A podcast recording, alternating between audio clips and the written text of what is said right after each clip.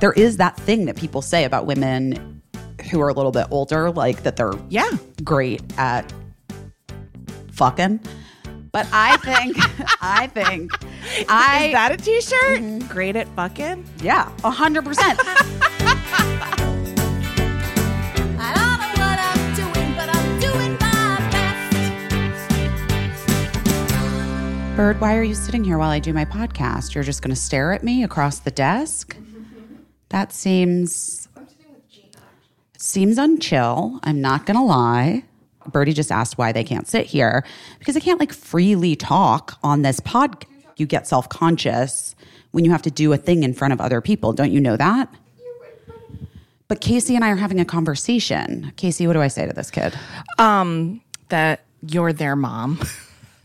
I'm your I'm your mother, and I'm gonna ask you now.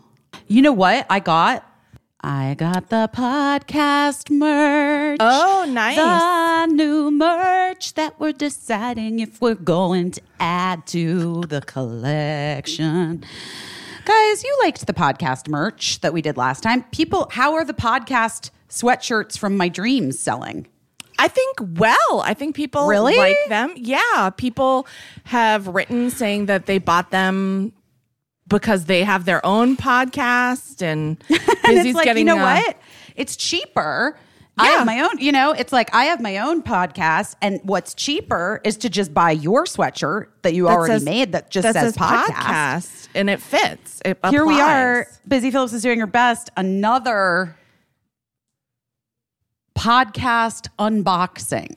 Yeah. Is there anything? This is our trademark. This is actually this is one of our. Tra- I believe this is one of our Yeah. trade- trademarks. Yeah. No other podcast would dare to do such a visual gag on the podcast. But you know what Casey and I say? We don't we don't we don't subscribe to Tell- the rules. Tell us what oh. all the rules are so we cannot do them. That's exactly right, podcast people. Tell us that our podcast needs to be 45 minutes to an hour, and we will show you a three hour and 15 minute fucking podcast. So I'm opening up the new merch that we have. Uh, these are like samples of that uh, Summer and Aaron are sending us, uh, which is fantastic. Ooh, oh wow, love, very on trend, very on trend. This is super cute. Okay, now I'm opening up another shirt. Oh, this one's fantastic. are you are you kidding me? Busy's opening and always take the banana shirt.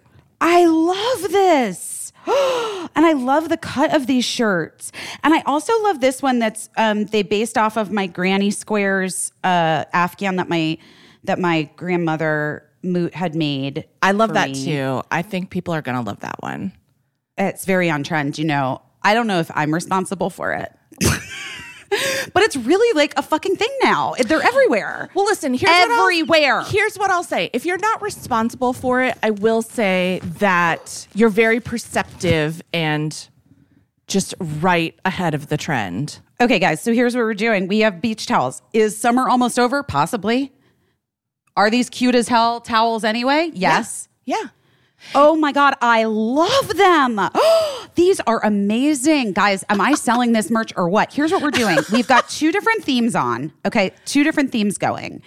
We have the inspired by my grandma's Afghan granny square theme. And and then my nails that Aki did my nails. you guys can go back on my so cool. Instagram and see the nails that were hand painted that were so cool. So we're doing that, and there's a towel, a beach towel with it. This is a bestseller. I Put love that one. Put this in a fucking Target, and we have made. We could print money, is what I'm saying. You know what I want? I want us to get one of those house shaped frame displays in Target like Chip and Joanna have. That's exactly what we need. You know what I'm saying? Do you guys Yeah. know how inside Yeah. a Target, when you go inside a Target, there's like a mini? Stop it with this sweatshirt. I Are you love out of that your sweatshirt. Oh my god! And it's so cozy, you guys. Really What we're soft. looking at here, I'm giving you the description of it. What we're looking at here is a really beautifully, like heathered blue, soft sweatshirt that has the aforementioned granny square pattern on Motif. motif on the kangaroo pocket. Right. Look inside that what the they hood. call it? Yeah. Yeah. And then inside the hood, another little peekaboo of it. And guys, it says doing my best. When I tell you that we are truly leveling up, just call us Ciara. because this podcast merch has two themes bananas and granny squares. And you're to fucking want it all. Start, start saving, guys, because this is all happening. And you know what I would love to do now? I mean, love to do this time. What? I would love to. Uh, I'd love to do a, a podcast merch giveaway. Oh, yeah. Oh wow, this embroidered shirt that says "Always take the banana" with an embroidered banana is something special. This is really special. So cute. And I laundered mine already to see how it would hold up in the laundry. And I think Mm-hmm. it got even cuter. I mean, these sweatshirts are beyond. And these, I mean, I am just, I'm floored. The work that these people did, the team.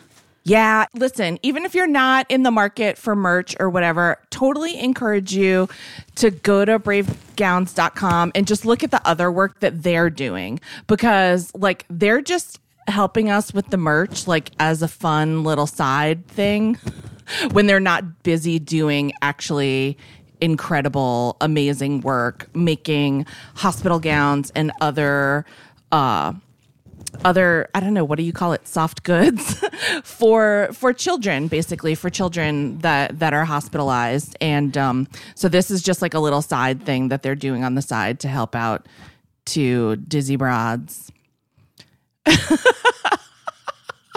Sorry, I missed most of that while Casey was talking because I, my own podcast sweatshirt also arrived. we're now wearing Matching. Can matching you take a picture? Can you twin- screenshot this? yeah sure sweatshirt of my dreams, literally my dreams. I dreamt of it.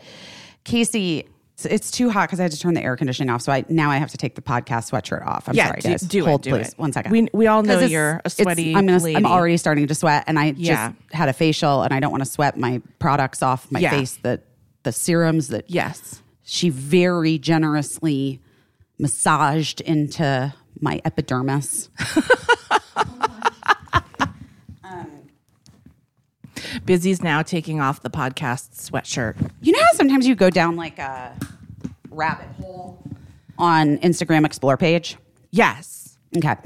So mine of late has been these like threads that people are putting underneath their skin and pulling their skin up with the thread. Oh, Yeah, the thread. Have you seen these? Yes. Yeah, you told me about it a couple years ago because you told me of a certain The golden threads. Yeah, the golden Listen, threads. I've been on the I've been on the I've been on the the take no that's not right i've been i've been in on the threads for years like i've known Yeah. about them for years um and it but i've i've never done it um but i've been fascinated by it and like watched it and then the other day i realized that there's like a whole instagram instagram like tunnel you can go down watching people get the threads seeing the after effects of the threads finding out there's different threads now Here's the used to be thing. that it was like gold Yeah.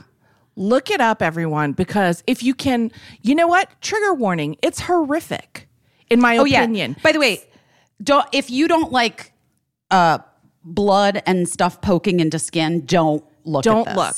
But if you want I mean, you look, don't have to like it, but like if it's something that that is upsetting to you, do- don't Yeah. don't look that up. But like, Uh-uh. if you feel like you can take it, look into it because it is nuts. That and here's the thing: how long does this last? Busy, you get all these threads crisscrossed across your face.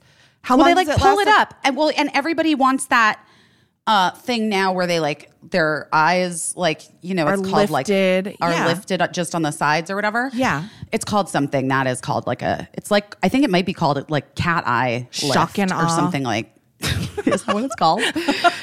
um, but uh, you, well, the, now my understanding from my my rabbit hole that I went down is that the um now they have different threads like that are like they dissolve into your skin, but Yes. they're like collagen boosting in the places that they dissolve in.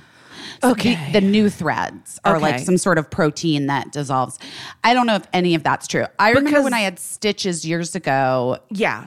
and, it they were like it, they'll dissolve because they're made of crab shell or something. I swear Oh to my God. god! And I, I, was had like, it. Yeah, I had stitches in my head that were dissolving, and it was very traumatic for me the day that they came out in the shower.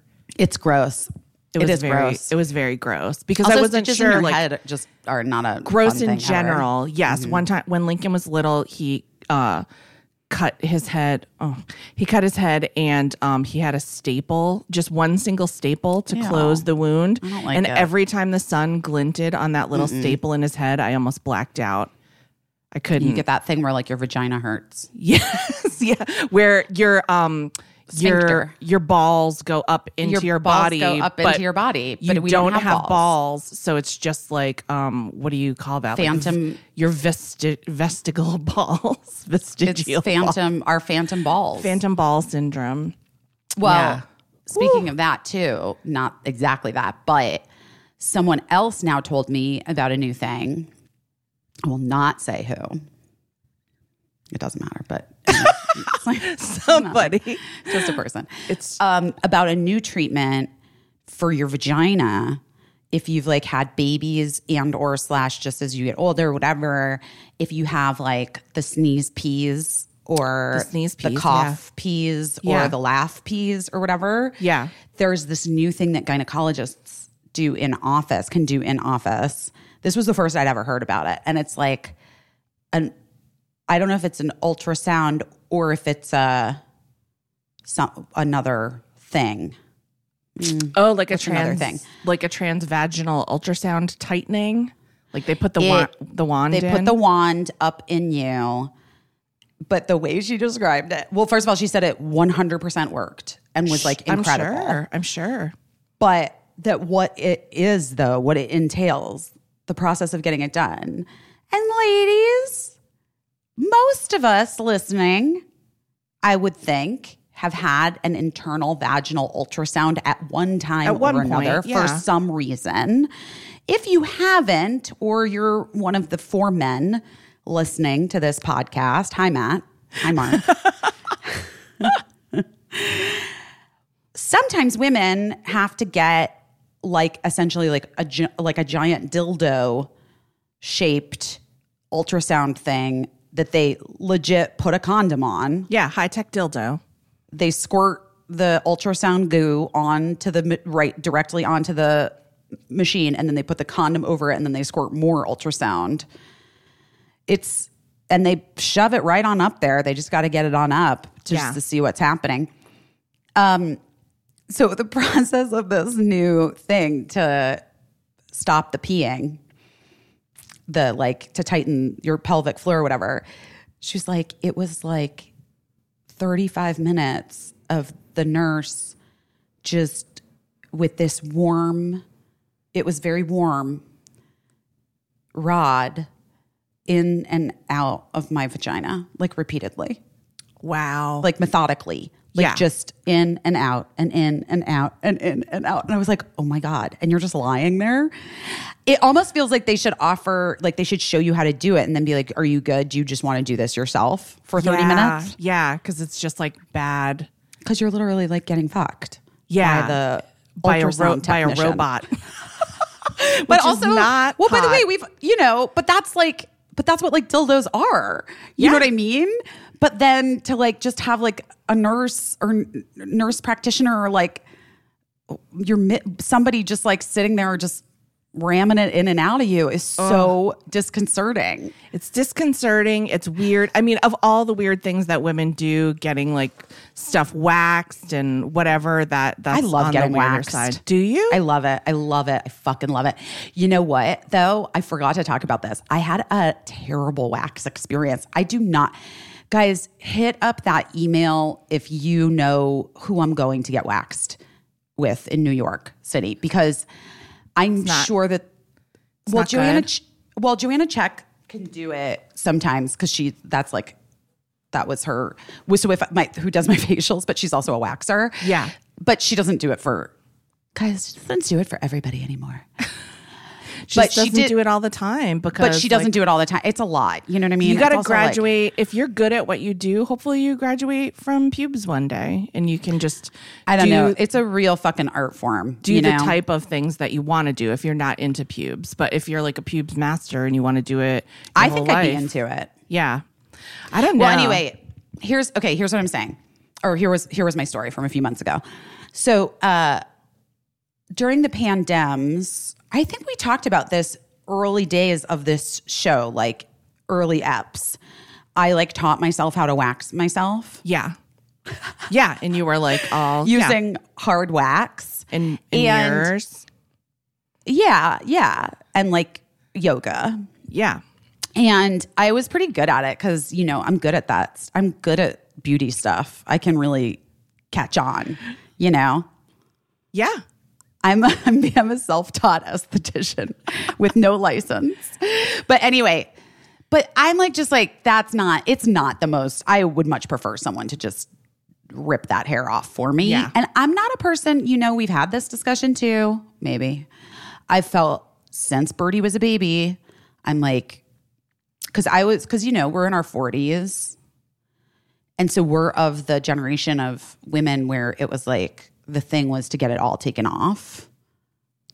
Yes. Yeah. Like a 100% Yeah. bald. Yeah. Bald eagle. Yeah. That was the vibe. That was Yeah. the Playboy. That was set. Yeah. That was a thing that was like we all knew we had to do it. We vagi- Yeah. we vajazzled. What did we do? What was it called? Vag- what was it called? Vajazzling. Vajazzling. Yeah. There was And I- vajazzling. yeah. I never did that, but most of my stuff is lasered. Like it's mostly not there forever. I didn't think about if full bush came back into style. If trends would change. yeah. Well, I had I had so when Birdie was a baby, I had this whole epiphany where I was like, I don't want my children to look at my vagina and it looks like theirs. Anyway, so I made that choice. It's a long time ago now, 13 years ago Yeah. where I was like, I'm not doing it anymore. But I do like to clean up on the sides when it's bikinis, you know, because it's just not. Yeah. I just don't love a. I don't love a straggling hair, you know. you don't want to look like uh, Bob Ross is giving you a ride on his shoulders. no, I don't. I don't. But also, like, it, I also am just like I. Yeah, so I just like this to get the sides cleaned. It's not like that. It's not that deep, guys. It's not that big of a deal. It just is what it is. But I didn't have anyone in New York to do it. I like we were going to Florida. Um really glad we got that trip in pre-Delta. Whew. Whew, that was by the skin of our teeth. Yeah. Really hit Yeah. that theme park. Um so I think I'll be good for about a year. but anyway, so so I got a recommendation. I went to this person, this like waxer lady. And at first I was like, that was the most painless wax I've ever experienced. It was wonderful, like truly super painless. Like, wow, that was wild. Well, like within two days, every single follicle of hair was ingrown. Oh, Like, no. So then I went. So then I like went on like a deep dive about waxing and and hair removal. Yeah. And here's why. Here's what happened. It was bad wax. she didn't pull the hair out. She broke it Broke it. Yeah. And then it at back in. the at the surface of the skin. Yeah. No, at the surface of the skin. And so then it like, yeah, just like all, all of it became inflamed or whatever. And it was terrible. And really difficult for me to recover from. Yeah, because you know what you don't want to do? Get into like a water park slide with uh, No. an inflamed cooch. You really don't. You Yeah. really, really don't. Um, it was not pleasant. So that was my bad wax experience. I meant to talk about it. I didn't. But why was I bringing that up? What was that? We were talking about how we didn't know what we now know about our pubes, and Pubes. how you had wanted to um, have some pubes as an example Oh, yeah. to your children. Which I think is like a valid point. Yeah. And uh that like th- that that's normal and natural and that like you know, oh shit, wait. I feel like I'm all over the place today. I'm sorry. Oh, this is what I was going to say. I haven't eaten. I did work out. I went and got that facial. The facial went a little long cuz TBH, haven't seen a facialist in quite some time and you know. Are you about Oh, to eat a banana? And I grabbed myself a fucking banana Nice, nice. cuz I thought, you know what? Oh, Casey will approve. Always take the banana. It's very quiet to eat. It's a quiet. It's a quiet. It's a quiet bite. It's not a salad. It has um, nature's Potassium. own wrapping and yeah, potassium. Uh-huh. I want to go back to the um, the vagina tightening. It doesn't, Oh, yeah. it doesn't snap you like a rubber band. It's just it's. I feel like all lasery stuff that does any tightening has like a rubber band snapping. Your friend didn't mention that. I know exactly what you're talking about. Lasers, guys, for you at home, because I was confused for one second. If you get a laser on your face, it like does. It feels like a snap. I don't believe this is a laser. Okay. I think this is like an ultrasound, a like tightening a radio ultrasound. frequency or something, something like that. No, I literally think it's an ultrasound. Okay. I think it's a all right. tightening ultrasound. So just I'm gonna. I'll keep saying ultrasound, and Yeah, then you keep okay. offering other Other things that it could possibly it be, could and then I'll say no. I actually think that what she said it was was an ultrasound. then my other my concern would be here's why I would I would be worried that it would just like make your um vag look like a scrunchie. What? no, it's for internal. It's internal. I know, but if your internal tightens up and your external's the same, doesn't it just pucker all up like a scrunchie? I mean, I don't know. People do those vaginal rejuvenation plastic surgeries on their cooches. I think it's weird. I've I have never no had idea. what And- I consider a, an attractive vagina, but like, whatever. I mean- it serves its purpose. I don't You know, know? about uh, yeah, I don't know about everyone, but I I imagine I don't know that most people care what a vagina looks like. I mean, no, this is what I'm saying. The people I've had sex with do not give a fuck. Yeah, probably wouldn't. I don't know. Probably wouldn't even really notice. I do remember I was kind of scarred by this guy I was friends with. I mean, always the guys that you're friends with are like always the worst. They tell say the worst things. Yeah. What you have to remember is like if you're friends with a man, he is not speaking for all of mankind. He is just speaking for his own proclivities and like the weird shit that he feels. Yeah. Which sometimes are terrible bad ideas. Like for instance, this friend of mine when I was in my early 20s made some comment about how the only attractive vaginas are the ones where that's like you can't see the inner labia. You can only see like it's just like all tucked inside perfectly. And i was like that exists? And i do not have that. And so then i was like well i obviously have the ugly kind of vagina. But also whatever dude. Like what are we talking what are what that's Doesn't all make any sense. and then I had the other guy friend that, you know, said I was, if I didn't talk so much, I could be really beautiful or considered really beautiful. Not that I would be really, that I would be, I could be considered You could really be beautiful. considered really beautiful if you would just talk less. and that same guy also said that every woman has one summer of their life where they're really beautiful. That you only get one summer, according to this motherfucker. That guy. I was like- if that guy's listening, There's not a fucking chance in hell. But oh my gosh. So, oh, and then about the string thing, like, is that Um, Yeah. something you've just like fell down a rabbit hole of looking at? You're not like gonna get I it was- done. Well, uh, I don't know. Here, I, I I'm just gonna be honest. I don't know. I'm sort of interested in it. Part of me, for you're gonna you're gonna think I'm crazy. Well, I don't care. Part of me was thinking like for the next season of Girls Five Eva, it might be fun to like literally like fun to, have do it for face that. like tightened up. yeah, well, not tight. I mean, because it's not permanent, but Right. also just like that that would be a thing that Summer would do. Right. I actually need to make these notes. First of all, they have to write vaja vaja vajazzling vajazzling. Jazzling into Vajazzling has got to be in Girls Five Eva.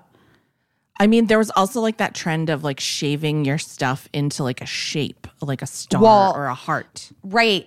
Or and you could vajazzle on top of. Or your boyfriend's initials? Was that a thing? Did oh, somebody do that? Oh, no, probably. somebody did that. Yeah, probably. Like some a famous somebody. I don't remember Yeah, who. Guys, probably. if you remember, reach out.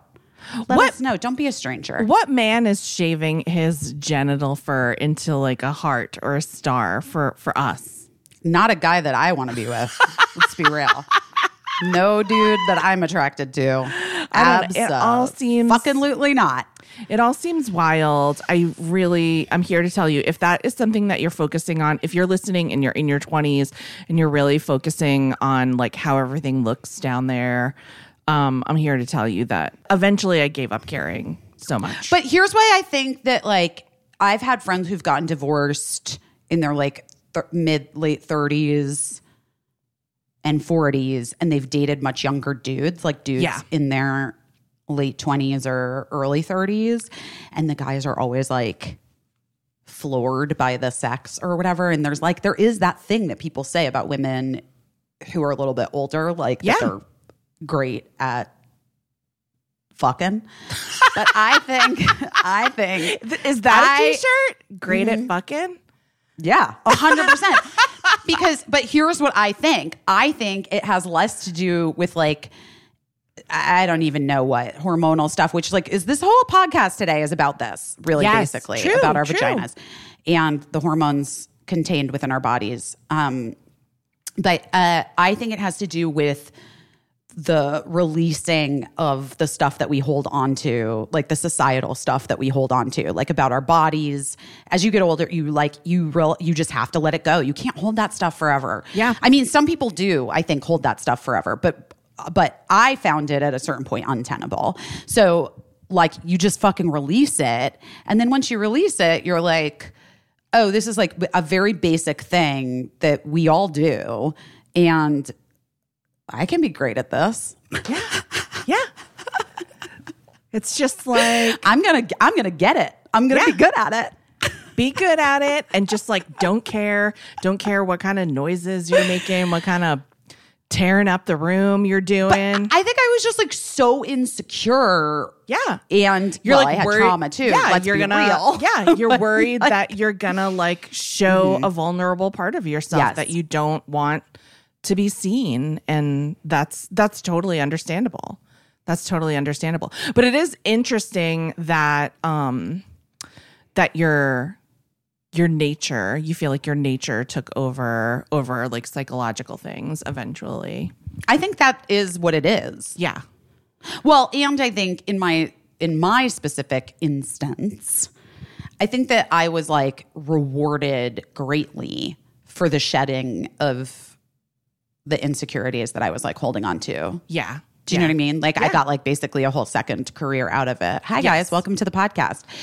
um, my name is Busy Philipps. This is Busy Philipps doing doing her best. I'm joined by Casey St. Ange.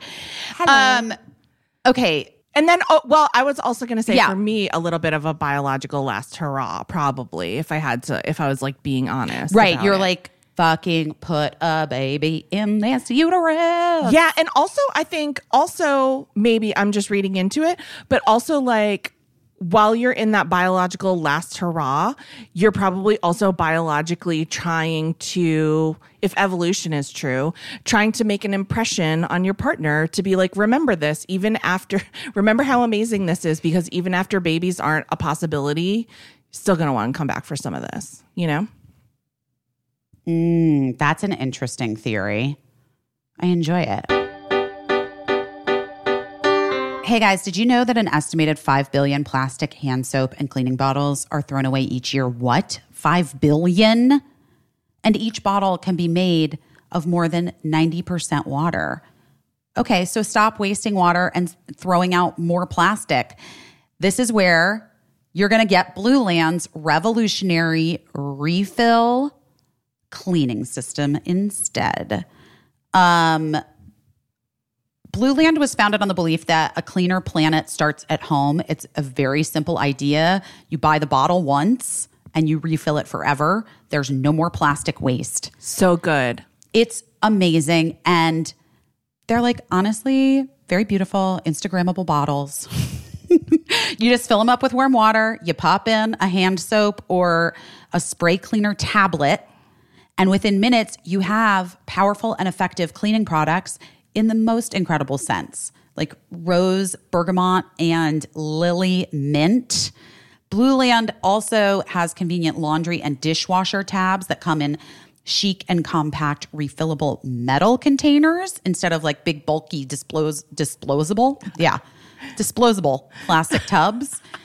They are stunning and high quality bottles that you keep forever and they start at just $10 when you buy a kit and they're meant to be reused forever and ever and ever with money saving refill tablets that start at just $2. You have not paid just $2 for spray cleaner ever. Ever. Like Ever. Never in our lifetime. No. Maybe our grandmas did. We don't know. so, guys, let's do this all together. Cut out plastic waste without sacrificing clean. Get Blueland. You're going to love it. I promise. The planet's going to thank you. And we don't need any more plastic out there.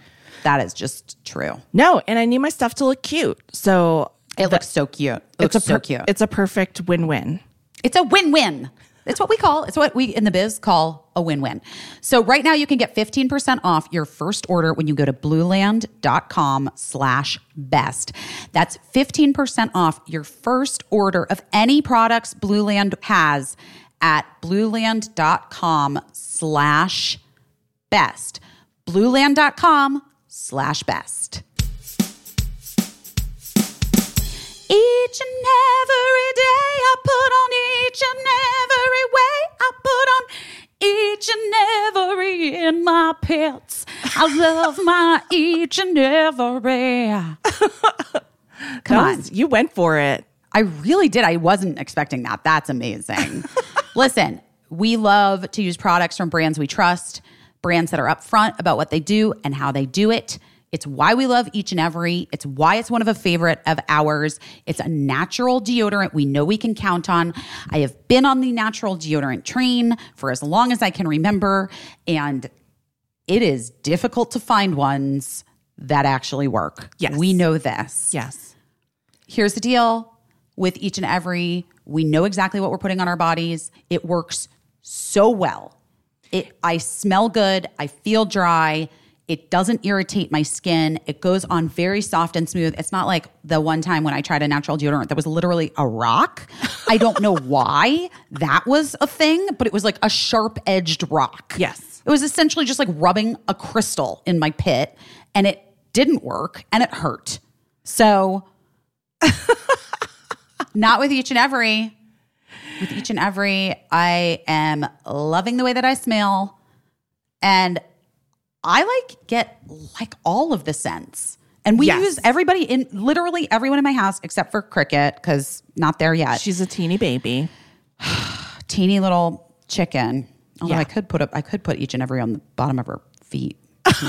She's getting to be kidding. that age. You know, stinky feet kids. Yes, yes. Yeah. I mm-hmm. love the coconut and lime. It's so great for summer, citrus and vetiver. And they also have fragrance free if you're not like a real fragrance person. But I love the fragrances are so nice and pleasant. I like lavender and lemon. That's the one that I I gravitate towards. Yeah. Just, I like them all. I really like them all. But I also do get down with that coconut and lime. I had it in Birdie's little set bag while we were on set. You guys, perfect. I love each and every. They believe that deodorant should have nothing to hide. They're right. It spends so much time on your body Yes. and right up in there, right next to your boobs. yeah. Their deodorant's formulated with six safe, simple ingredients Dead sea salt, coconut oil, natural essential oils. There's no baking soda. And it's even been found to fight odor as well as an antiperspirant without any aluminum. It's also Emily Beebe I'm just calling out Emily Beebe because that's my vegan best friend. But each and every is vegan and cruelty free. You know- it comes sustainably packaged. You know, BB texts me to get the each and every code, right? Hilarious. Well, I'm going to give it to them right now. We want you to see for yourself how awesome each and every is. We have an amazing deal to get you started 30% off your first purchase. Go to our URL, eachandevery.com slash best, and use promo code BEST30. Seriously, 30% off can't be beat. Use promo code BEST30 at eachandevery.com slash best. Hey, Casey, what were you doing your best at this week? And also, can we just have one real quick Lincoln Health update? Because everybody wants to know. Yeah. And I saw Lincoln. I saw, I went, I did actually go to JAR. and, and I had a drink, although it was like a whole, anyway, we can, it was super fun. Um, but Lincoln was there. Tell me how he's doing. Just give us all like the quick. He's doing good. He's, uh, you know, still undergoing tests and still narrowing things down and um, just coming up on another appointment to go over the findings of everything. But, you know, he's just so great. He's like, I had to dash out yesterday for an errand and he really didn't want to come, even though. that's you know kind of where we're at is that like it's you know we're not supposed to really leave him alone i guess for the time being. And um you know and he was just like let me just text you like every couple of minutes that i'm doing great. And so that's what he did you know just like doing okay doing okay. And so he's been really good about just taking everything really seriously and he seems like he's doing well knock on wood so thank you everyone for being so wonderful about that because he appreciates it and we certainly appreciate it I mean, Lincoln's the best. If Shantira were here, we know that she would say, My son, my son my son. Um, well, good. So, wait, what are you doing your best at this week? i have been just trying to like be thoughtful and get into like a creative space and figure out what's next and like how we're going to proceed in this like rise of the delta variant and what that's going to mean for work and everything but the thing that i'm really like channeling my energy into is you know that like I find a lot of comfort in like trying to invent things. Like I love to be creative. I love to make up a story. I didn't see this one coming. I really didn't didn't see that this was where. it was. But was one headed, thing that I okay. think is really comforting is to is to like come up with on paper like Mm-hmm. inventions. I'm like if Joy Mangano never did shit, you know, like I'm always like have like a million little sketches and things. Well, to be fair, wait, can I just can I just say something? To be Yeah. fair, like you make shit all the time, but Yes. also, but also, it just it. This is the thing that Linda Cardellini said to me when I was fucking 19 years old about acting.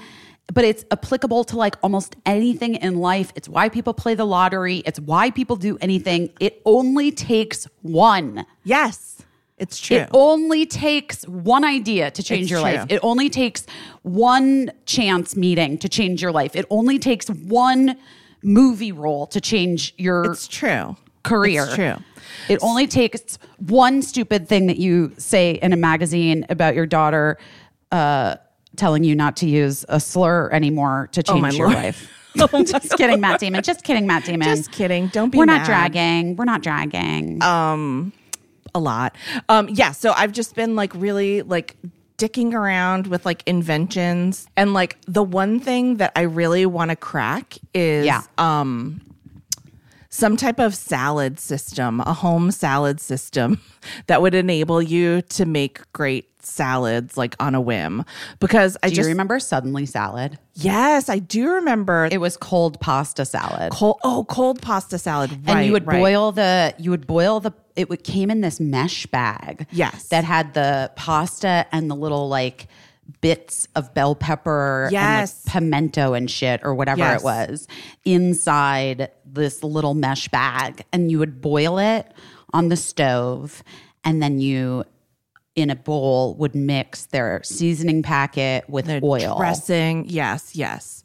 I remember that. My nana really loved that. And I think like I think it was like considered like a fancy item and maybe like know- not you know who else necessarily for really kids. loved it Barb. no I did. and it was one of my go-to after school snacks.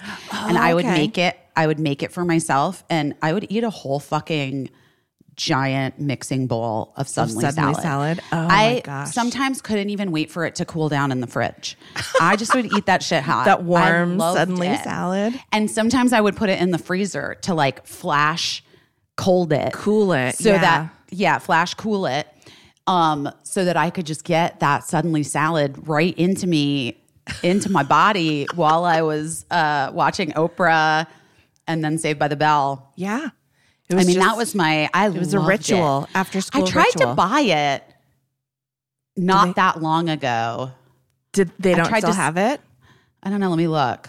It seems like the kind of thing that could be in a warehouse from 1994 still. Suddenly salad. you guys, we can get it. We can get it at Target. We can get it at Vons. We can get it. Guys, Betty Crocker, would you like to advertise on this podcast? Because do I have a pitch for you? We've oh, wait, I a- just did it. A several minute First of all, commercial for Suddenly You guys, first of all, just go to that Betty Crocker page. Oh my god. Here's the problem though, like I'm try- like I don't really eat pa- I don't really eat pasta anymore. they have to update it for the times. I need it to be I need this to be a chickpea pasta suddenly salad. Yeah, they need to. Or, I mean, or let me just, you could also just Mm-hmm. make chickpea pasta and put salad dressing on it. That is pretty much what Suddenly Salad is. Wow. Well, except except You need like, your has- little pouch of pimentos. I really like that little pouch. But also now that I'm looking at this like pasta salad with the dressing on it, I do feel like maybe I should make a chickpea cold pasta salad with dressing and like tomatoes and celery and little bits of green pepper and stuff. Chopped. You'll it be looks a delicious. hero. You'll be a, a household hero. I I really my grandmother used to make like three bean salad all summer and Mm. a thing called copper carrots, which was like a sliced pickled carrot salad. She was really big on a lot of tuna salads in my family. But I just Mm. I ate like tuna salad yesterday. Yeah. Yeah, just going back to like, I want to make like an item that works in your refrigerator that's basically a home salad bar. And I'll tell you, like, everybody is like, oh, Tupper, just get Tupperware or whatever, like Gladware. I don't want to open a thousand fucking containers. I want to have like one thing that you lift out of your refrigerator. You take one big top Wait. Okay. off. Okay. Wait. Do we do the? Are we doing the meal prep? Are we doing the prep? of Yes, the I would do the prep salad? because no, we- no, no, no, not we. Like I'm a part of this company, Casey. I don't know if this is right for us. We and in, we in my house would chop the veggies. Wait, wait, wait, wait, wait. So the customer. Okay, I'm the customer. Yes. What am I getting? You basically are getting like a sizable container that maybe half of it could contain chopped lettuce, and then had other individual smaller containers with your salad toppings, chopped tomatoes, chopped cucumbers, chickpeas if you like, chopped chicken if you like, bacon bits if that's what you want, onions, however many you could fit, but just so that everything is sort of in a lar- within a larger container that you just take one top off. And then you can dip into whatever you want to make your salad very quickly, put the top back on, pop it back in your fridge. That's it. It would keep the other stuff fresh. Yeah, we'd keep everything fresh because the one top would be the top for everything. And you wouldn't have to take off 9, 10, 11, 12 individual tops. Well, I'm sold. Because I think that's the problem. People get say they get bored of salads, and salads are very exciting. It's just that you need a variety of Salad bars are very exciting. Yes, everybody so- loves salad bars. We basically need a version of a home salad Uh-huh. bar. Mm-hmm, if someone owns some type of plastics company and wants to go in with me on what would we call it? suddenly salad. I think. The salad, the salad library. The salad bar. Oh, the salad. I think it should be called the salad bar. The salad but bar. Also, I think we should look into like a recycled plastics company. Yes, of course. Someone Yes. that's using. I think what we need to do is we need to use ocean trash plastic. Yes, ocean trash plastic. And also, Yep. Mm-hmm. we should have an option where, like, if you get sick of your salad bar or a piece of it breaks, send it back to us. We'll like re recycle it back into like another salad bar for someone else. But And the salad bar lives in your fridge. It doesn't travel with you. Yeah, But we no, you- maybe you maybe do have a travel version. a travel version, yeah, like a little lunch. Like you Uh-huh, But- go into your salad bar in the morning, make yourself Right. Uh-huh. a smaller salad, and then you have your travel version to take to work. But the consumer of the salad bar is doing the actual meal prep. They're cutting up Yes. the vegetables and and toppings and putting it in the thing. Yes. But here's something I don't you like might that part. Here's something you might not know about me. My husband in college worked for a caterer, and so he's very familiar with every type of like industrial catering kitchen item. So there's like a lettuce chopper that you just do one stroke and it chops all your lettuce. I'm the type of bitch that will go to a restaurant supply store and buy that so I don't have to chop lettuce. I'm like I consider this an investment in me eating lettuce every day. So I will think of any trick in the world to be slightly more lazy doing like a thing that normal people do. What Meena Harris, you know Meena Harris, one time I tweeted about how everybody was like I would eat kale but it's like such a pain in the ass to massage kale to have a kale salad. And uh-huh. i was like no you put it in your mixer with the paddle mixer. You just mix it for a few minutes. It's massaged. You don't have to touch it. And meena harris who like i idolize was like oh my god that's genius. And i've never been more proud of like a twitter reaction than meena harris telling me my idea for lazy kale was a good idea. I mean, I really, I really enjoy all of this. I recently I've been trying to eat healthier since I've been in LA, and the produce, you know, is real good here. Yeah. Um, and we've had the and the farmers market, whatever. But I do find the prep just an arduous process, and it's like then everything's met. I just hate it. I don't love it. That okay, that to me calls for another invention. Just something yeah, where that's you what I'm saying. line everything up and like push something down like a some type of printing press and all your shit's chopped. Like It's funny though. Like I just had this conversation with BB. Wait, hold on. Why is Birdie calling me? But here's what I was going to say. Fuck. What was I going to say? we were talking about inventions for chopping all your Well, I lost it. I lost my thread. if you think of it, if you think of it. Well, so that's that's what I've been really focused on this week. I don't know if that's a sign of something that I need to have diagnosed All right. that that's what I'm obsessed with or Here's what I want to say. I was going to talk to you about this, but let's just talk about it here. okay. Wait, are you working on that screenplay? yes. I want you to write it. How are you doing? How are you doing on it? Because you've never written a screenplay, and I know that's hard, and it's like a difficult thing to do when you haven't ever done a thing before. However, I feel like the way that you so clearly know the story and how extensive the outline is, it feels like like the first spit draft should be like Quick. almost pretty quick. Yes. Yes. I am trying to like pay a little bit of attention to things that I normally don't pay attention to. So that might be taking me a little longer. And I think like the intimidation factor is taking me a little longer. But then I, you know, my mantra is always like, stupider people than I have done this before. Well, that's what I'm saying. Like, I feel like I know people, and I do not want to say who. but people who are very stupid. No, but people who have made movies yes. and written scripts and gotten the movies made based on this on a script that like is like they vomited in their sleep or whatever. Yes, yes. You know, and I think and- people have written really good scripts really fast and and people have taken years to write scripts that weren't so good. And so there's really no point in like making myself insane over it. No, for sure not. But I do want to. I love this salad bar idea. Can you see? I want. I do not want. You think that I'm discouraging you? Yeah. But I also like really think that that's a thing that would be really great for you to accomplish yes. Yes. and do. Working And I also on was even going to accomplishing say, like, if because sometimes like structural stuff is the stuff that always like would stop me Yes. until I just finally I, I had a partner who like did the structural stuff for me, Yeah. which was like that's amazing. Once Yes. you have somebody to like just like take your ideas and like put them into a thing.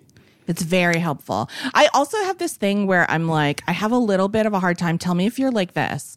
If I'm like, oh, geez, I only have one hour to work on mm-hmm. something. Mm-hmm. And like, that's practically worthless because by the time mm-hmm. I settle in, it's only 40 minutes and I'll have to like stop 10 minutes before I do the next thing.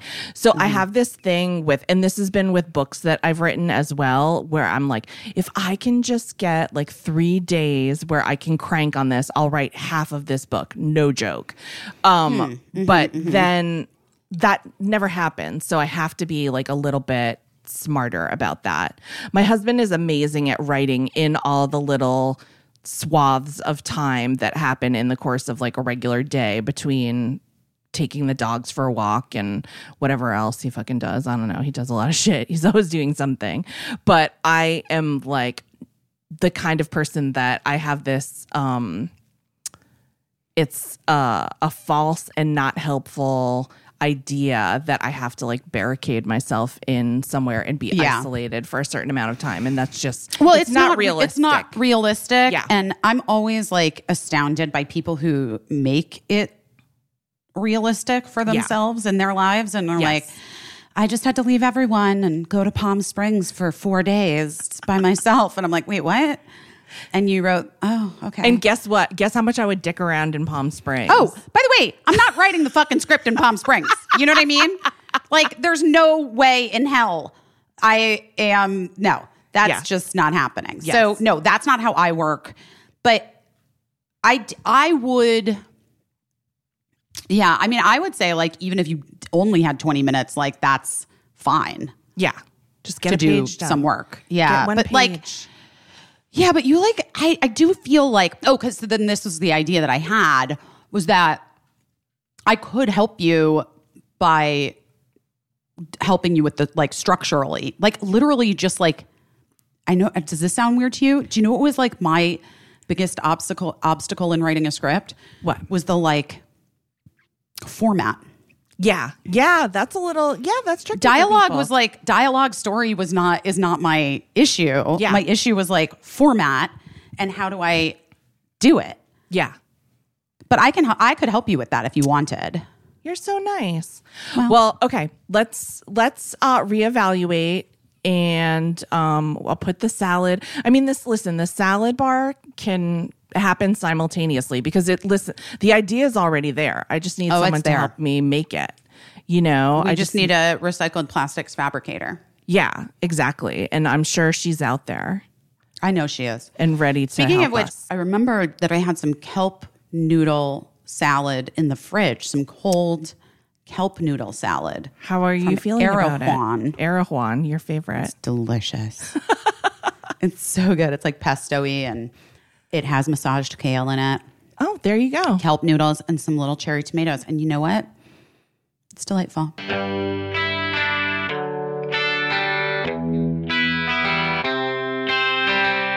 Hello Fresh, Hello Fresh, Hello Fresh. What's for dinner? Hello Fresh. Maybe. I mean, I have some ideas. I love Hello Fresh. I love it. With HelloFresh, you're getting fresh, pre measured ingredients, mouthwatering seasonal recipes delivered right to your door. You can skip those trips to the grocery store and count on HelloFresh to make home cooking easy, fun, and affordable. And that's why, that is one of the many reasons, but that is why it is America's number one meal kit. It's also uh, number one because it really tastes good. It really tastes delicious. HelloFresh cuts out stressful meal planning and grocery store trips, less prep, less effort, minimal cleanup. So you can just enjoy like the cooking and the making and get dinner on the table in like 30 minutes. Just about, just about 30 Yeah, minutes, I feel like. Yeah. You choose from 50 menu and market items each week from vegetarian meals to craft burgers, special gourmet options are available. There's like something for everyone to enjoy all the recipes designed and tested by professional chefs and nutritional experts. So it ensures deliciousness and simplicity. And this summer, did you get a grill pack? They've been doing these like gr- they HelloFresh has everything to get grilling. So they have good. grilling bundles, burger packs, surf and turf, and honestly, it all means less shopping and more sizzle on your grill. I really like it. I know that you don't like to prep a lot when I you're cooking. hate it. Yeah. And it, frankly, like it's just for me, the value is just having someone introduce something that I, I just make the same thing over and over if left to my own devices. So to have HelloFresh show me all these amazing things Yeah, that I I, mean, can you know how many times my children are like, um, turkey bolognese again, mom. Before I got HelloFresh. Yeah. And then sometimes my kids are like, I don't know if I'm going to like this. I'm like, you just have to have one bite. And they try it and they're like, oh my God, it's amazing. It's very good. Sometimes I just don't even say you have to have one bite. I just put it down in front of them. And I say, well, you'll eat, you'll eat if you're hungry. Oh my god. Um, and they always do because they, always love do. HelloFresh, just like me. um, and it just saves me time. Yeah. Especially like when I'm like, oh, it's five o'clock and I realized I didn't think about starting dinner yet for everyone. Hmm, okay. And like if Cricket doesn't eat by 545, well, you don't even want to know what happened. it is a meltdown. it's a reverse gremlin. It's a reverse gremlin. Yeah. so, guys, we uh, worked out an amazing deal, an amazing deal.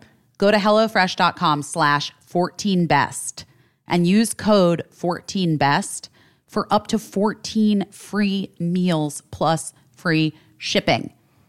So go to HelloFresh.com slash 14 best. So it's the number one four B E S T. And then use the code one four B E S T for up to 14 free meals plus free shipping. I mean, that is amazing. And it's America's number one meal kit. Bev, I'm gonna drink forever. Oh no, no, no. That is oh boy. Well, maybe. Guys, we love Bev. You know how important it is for us to support female founded and run businesses. I'm obsessed with the Bev Rose. I had some last night. And I think our we love Bev, but our listeners also seem to really Love love, Bev. Bev. I love, Bev. when you Wait, send us way- pictures of your Me too. By the way, I should have taken a picture. I was in Emily Beebe's backyard last night Yeah. and I was like, I really, and BB was having like a white wine that whatever. And I was like, I really want a rose. And Beebs is like, well, guess what I have in the fridge? Bev. So Because perfect. BB used our code and got, got Is Emily Beebe the only person using these codes? No. No, She is not. I know you guys love Bev out there. Um, they have four varietals of their wine that comes in a little can. Yes. It's like a glass and a half Yeah. of wine. And it you can you can perfect. choose either rosé, sauv blanc, pinot gris, or pinot noir, and it's one and a half glasses of wine for one can. Perfect. And so you don't have to open a whole bottle for yourself. Right. You can just have a glass and then you're like, that was great. Thank you. Yes. And then you can open another can and say, thank you again. Thank you some more. Um, Guys, zero really- sugar. Zero sugar, three carbs, 100 calories per serving. It's super refreshing and delicious. I'm actually a little annoyed I don't have Bev in this rental house. And I feel like I'm going to use my own code and I'm going to get some sent here immediately. Order it I'm not even kidding. Yeah, Yeah, I'm going to do it. Uh, because Bev ships straight to your door and shipping is always free. So we worked out our deal for Busy Philipps is doing her best podcast listeners. You can receive 20% off your first purchase plus free shipping on all orders. We suggest trying their best selling Ladies Night Variety Pack so you can check out all their delicious varietals. Or if you're just really into rose like me, get the rose. It's really delicious.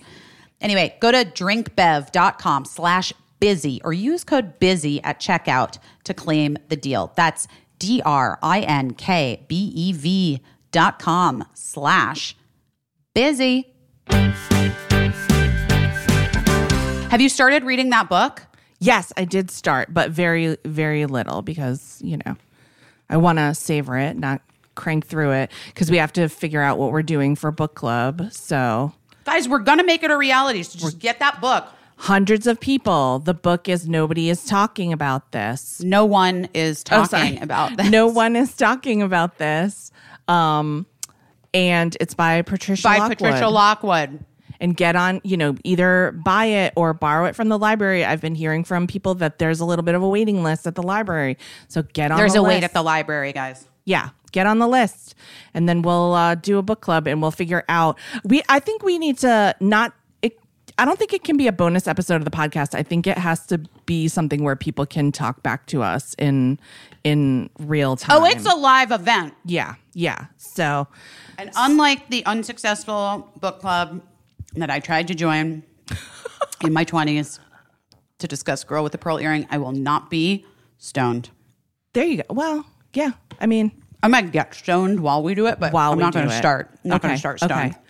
Um. Oh, and also one thing that I've been obsessed with this week is uh, there's like a documentary called "Glitch in the Matrix" that's on What? Netflix. Yes, my husband put it on because he was like, "Oh, this is what you always say in the in the podcast."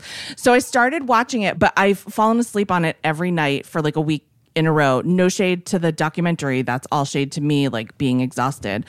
But um the acute device is that you know in a documentary different people talk about their experience and their thoughts or whatever and they're shown like you know in a little talking head scenario. But in this documentary they sort of put a filter turning the person into like an animated fantasy character Uh-huh. which is cute. But except I was watching the documentary for so so long, listening to this like cute animated character, and I must have like looked away when they chironed his name. But like, come to find out, it's like a longtime social media friend, Paul Gude, talking about how he might believe that we're living in a simulation and you know and i was like oh my god holy shit i know that guy but he looks like some type of lion warrior I don't know who made this documentary. documentary, but I do feel like it's kind of rude that they didn't want to talk to me. I mean, it is, and it could have used a little like female flavor. Of course. Yeah. And you know what? I'm just on I'm on a fucking moment today where I like first of all, guys, no shade to other people's podcasts.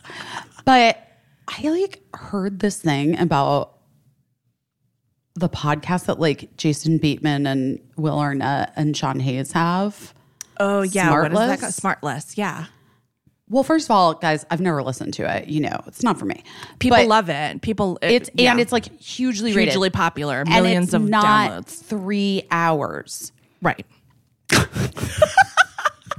so let me just say that it is definitely like more mass appeal because first of all those guys are like all hugely famous Yes, big people, stars. and they're really funny and like whatever. So i get like their podcast i understand is so much bigger than this podcast. I get it. But did you hear what they fucking sold it for to amazon? Oh my god, their no. catalog? No. 50 million dollars or something. Wow, that's or a hundred? I i mean that's a lot Wait, of money. Yeah. Let's Wow. look it up. I need to Google this. Well, for anyone at home listening um, and thinking that that's what every podcast makes, it is not. Well, that's the, I mean, It's That's the thing, not it's like- nearly. insane.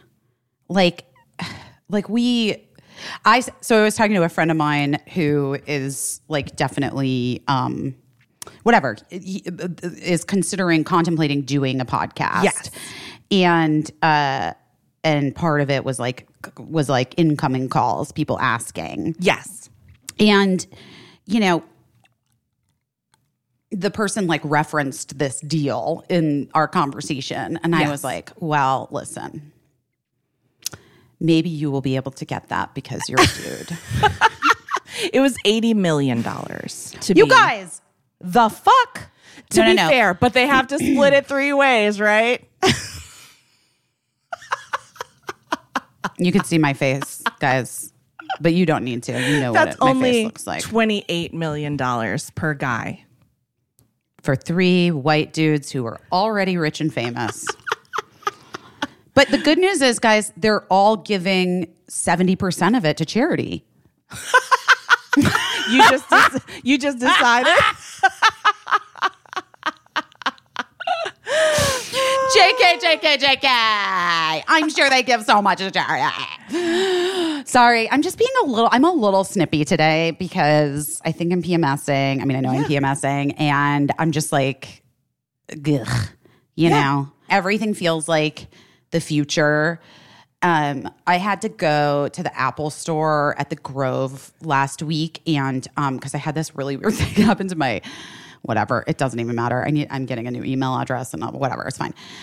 Um, and like I felt like I was in the future. Like the Ted Lasso uh ad advertisements that are like up everywhere inside the Apple store made me feel like I was like in a Judd Apatow movie where that is like a fake TV show that Yes. a character played by Jason Sudeikis is starring on. Yes. It was like I just felt it was like it felt all so meta.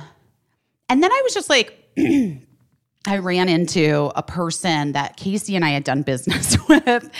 And that's part of my bitterness about po- podcasts. That was a funny, the, like- a funny little Matrix joke. a funny was- little simulation joke. Well, you know, oh my God. Then, wait, I mean, this, all of this, guys, get the book. Get No One is Talking About This, please, by Patricia Lockwood. So you can join our live book club. It'll happen sometime between the end of August and the end of September. I cannot tell you the date yet. You just have to have read the book to participate. It's not like a quiz, but if you haven't read the book, I will know. But anyway, wait, wait, listen. Okay. I had therapy yesterday for like two hours and I had not been able to do therapy last week because obviously I was being a set mom and I was with Birdie every day on set. And then my one day off uh, was a dramatic mess. And that was the day I ran into the person that we had right. bad, we have, as Taylor Swift would say, bad blood. Yes. What was funny about the person was that they, as soon as they they saw me like sort of surprisingly, we saw each other sort of surprisingly. Like all of a sudden, we like sort of I don't want to explain how, but like we sort of like appeared before yeah, one another, ran, kind ran of. into each other. And in their, I could see the glitch in their brain where they thought, "Oh, friends," you know what I mean? Yeah. And then I was like, and they were like, and they were like, "Hey guys, how's it how's it going?" Like like that was like the first instinct. Yes. And then I was like, "Ugh." ugh." Like I just was already in such a shitty mood because I was already having like a very dramatic situation that day. It wasn't it wasn't great. It didn't do much for my mood. Anyway, I had therapy yesterday for 2 hours. And um I said internet instead of universe on accident two times. Oh wow. Interesting. Mm-hmm. Interesting. Mm-hmm. That's really And then she said, and I think that this is right, like the universe provides information for you when you need the information. Like when you need to know the thing, the thing show like 99.9% of the time the thing shows up. If you don't need that information, it's not it doesn't need to show up for you. Right. You have to just like believe that shit. You got to just like move through life like that because if you don't, you're constantly in a state of like feeling oh, that's the worst feeling. Feeling like someone's not telling you something or someone's being dishonest with you. right. I mean everyone, you know, Right, the universe right, right. is being dishonest with you. Just trust that information comes when you need it. Yeah. Gina, what are you doing? Gina's like all tangled up in my cords over here. Oh my But wait, speaking of which, Yeah.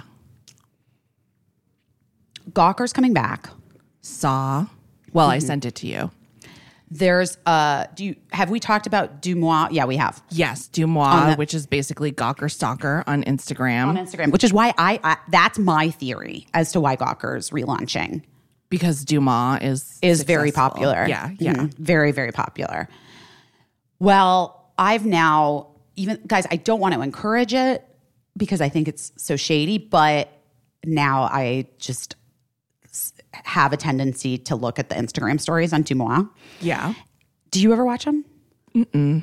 That's where they put. That's where they post all the sightings, guys, of Yeah. people being like Casey St. Ange in a podcast sweatshirt at, At Jar, at Jar. Busy Philipps came by. Uh huh.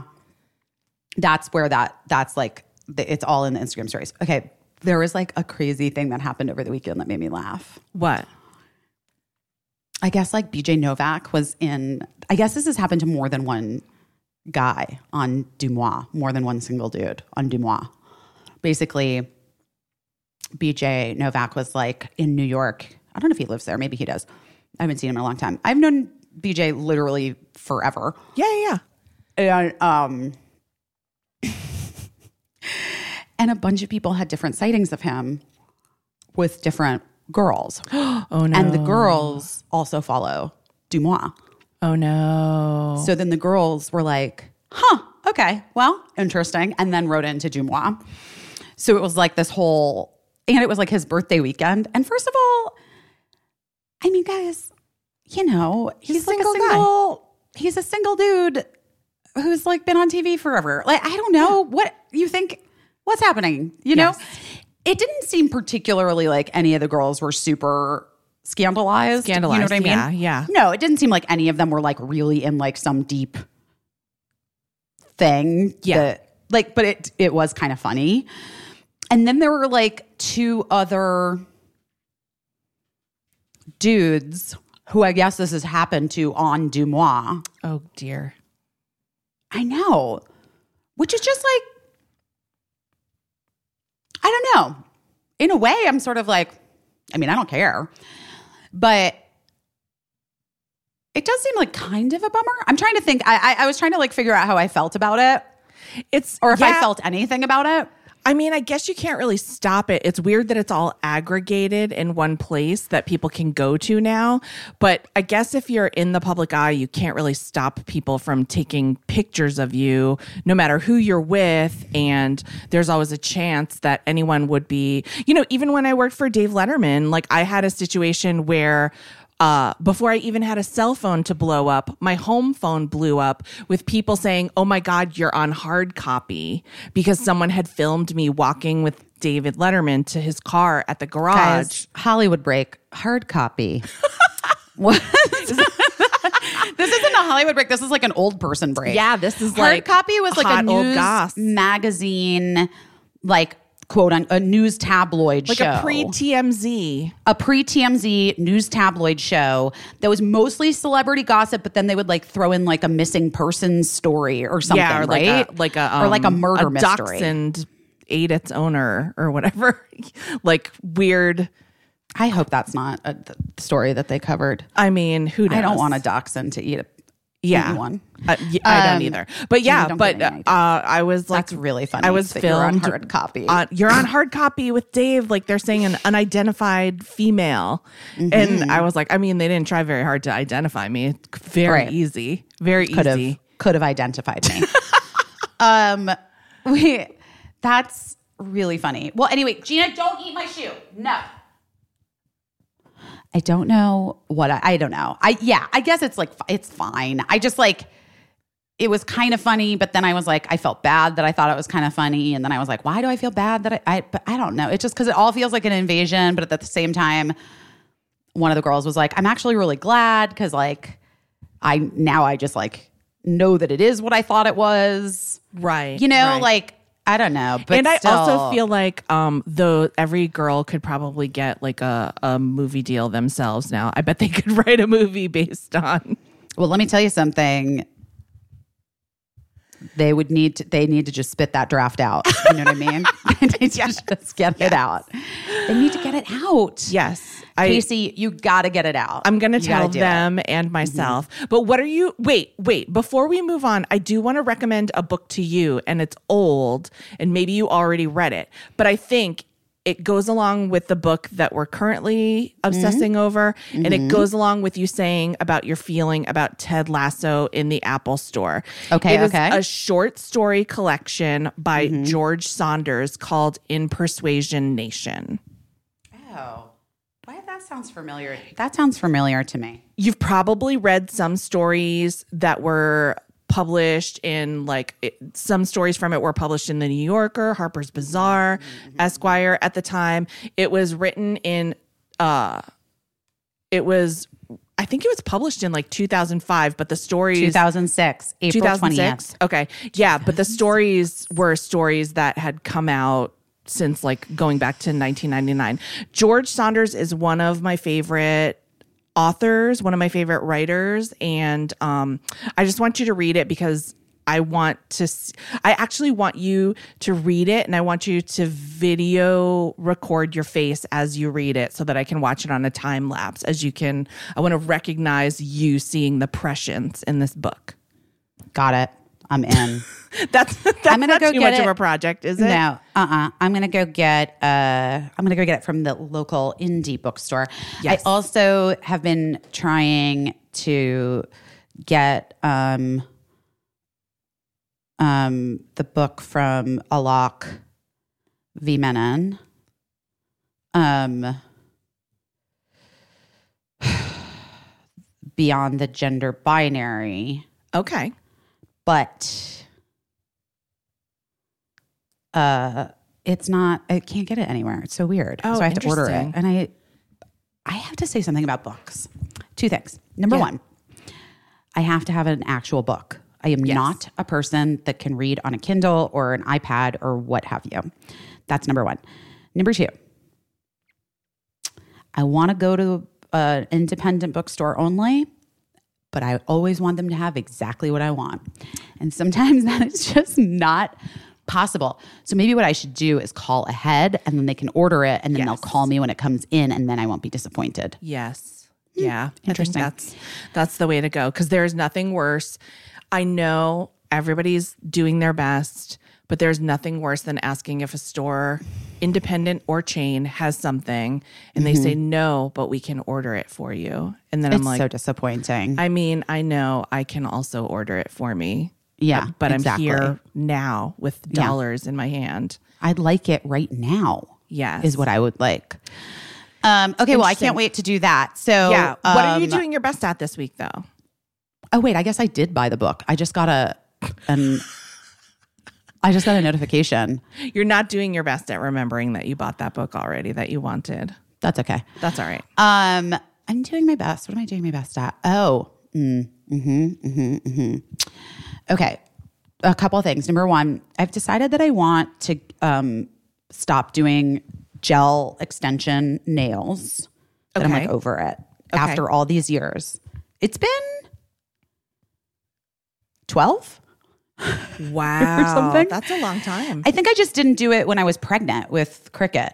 yeah.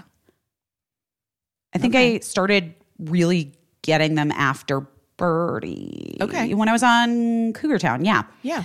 And then I think I didn't do it while I was pregnant with Crix. Seems arbitrary. I don't know why I made that choice. Who knows? Um, but I've like done it for a long time. My nails are like wrecked. And at one time in my life, I did have nice nails that like weren't peely and hard. But I'm also afraid that maybe that's just like menopause shit. Guys, I, Right. just, I don't know. Which we're about gonna to talk talk to to Stacy about. Mm-hmm. London about about how that is like having shitty nails is like a symptom of menopause. Well, but it also could be a symptom of having hard Yes. gel. It could be a extensions for- combination. It could be, you know, it could be anything. So that's I've been so I've like made that decision. okay. And then the second thing that I've been doing my best at or trying to do my best at, working toward, um, self love. Did Gina bark right when I said it? She Yep. did. Motherfucker. It's okay. How am I supposed to love myself when everyone just barks all over me all the time?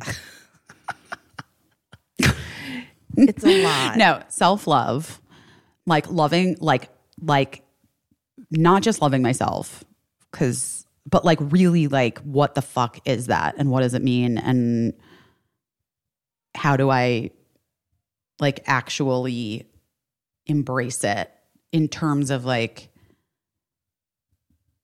Yeah, I, I think like I'm I'm fucking great at so many th- like I'm great at stuff. Yeah. You know what I mean? Like I I feel like I have a lot, but I am so hard on myself. Yeah. And uh and I feel a great deal of like guilt Yeah. and a lot of the time for stuff that I don't know. I just like had this fucking epiphany literally on Sunday. It's like 2 days ago that I, that I don't like a lot of things that I've like let go of. I do not need to hold some guilt about things that like really isn't my it's not mine.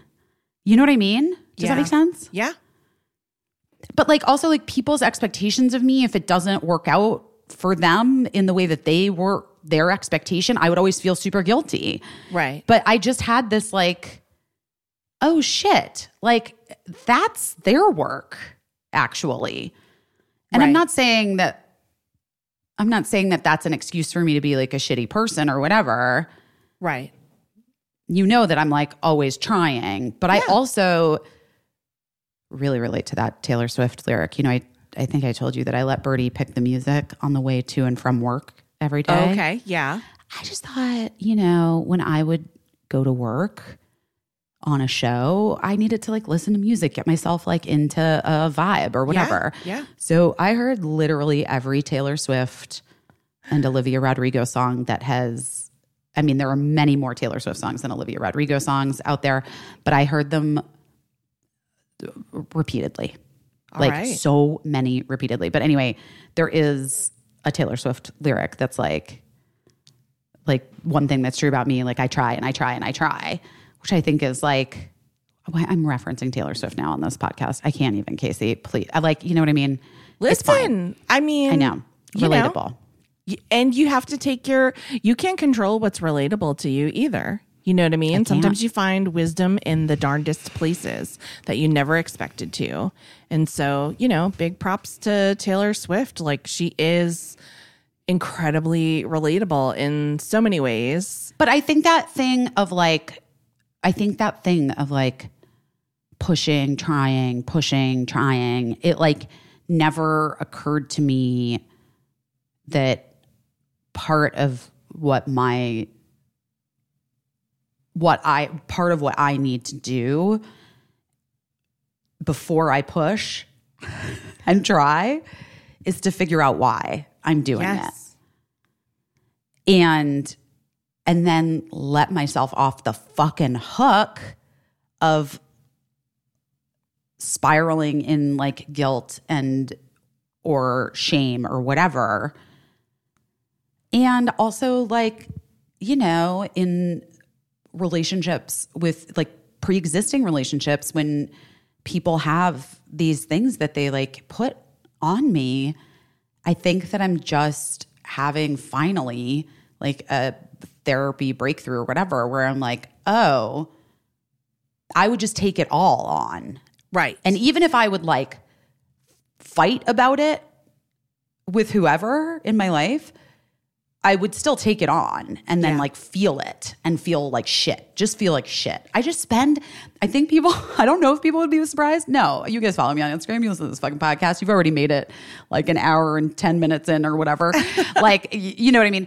You, you probably aren't, maybe aren't surprised to know that I spend a great deal of my, I have spent a great deal of my life feeling terrible, like feeling like shit about lots of stuff. Yeah. In many different ways. And like just having the compassion for myself and the realization that like there are things that just are not yours that you don't need to feel guilty about people putting stuff on you that you can't like expectations you can't meet or things that are outside of what you're willing to do or what you want to do you don't have to you just have to be open with yourself and with others about what it is that you're able and willing to do and then beyond that like let whatever guilt trip they try to give you go cuz that's not it's not for you Yeah, and I think sometimes it's not even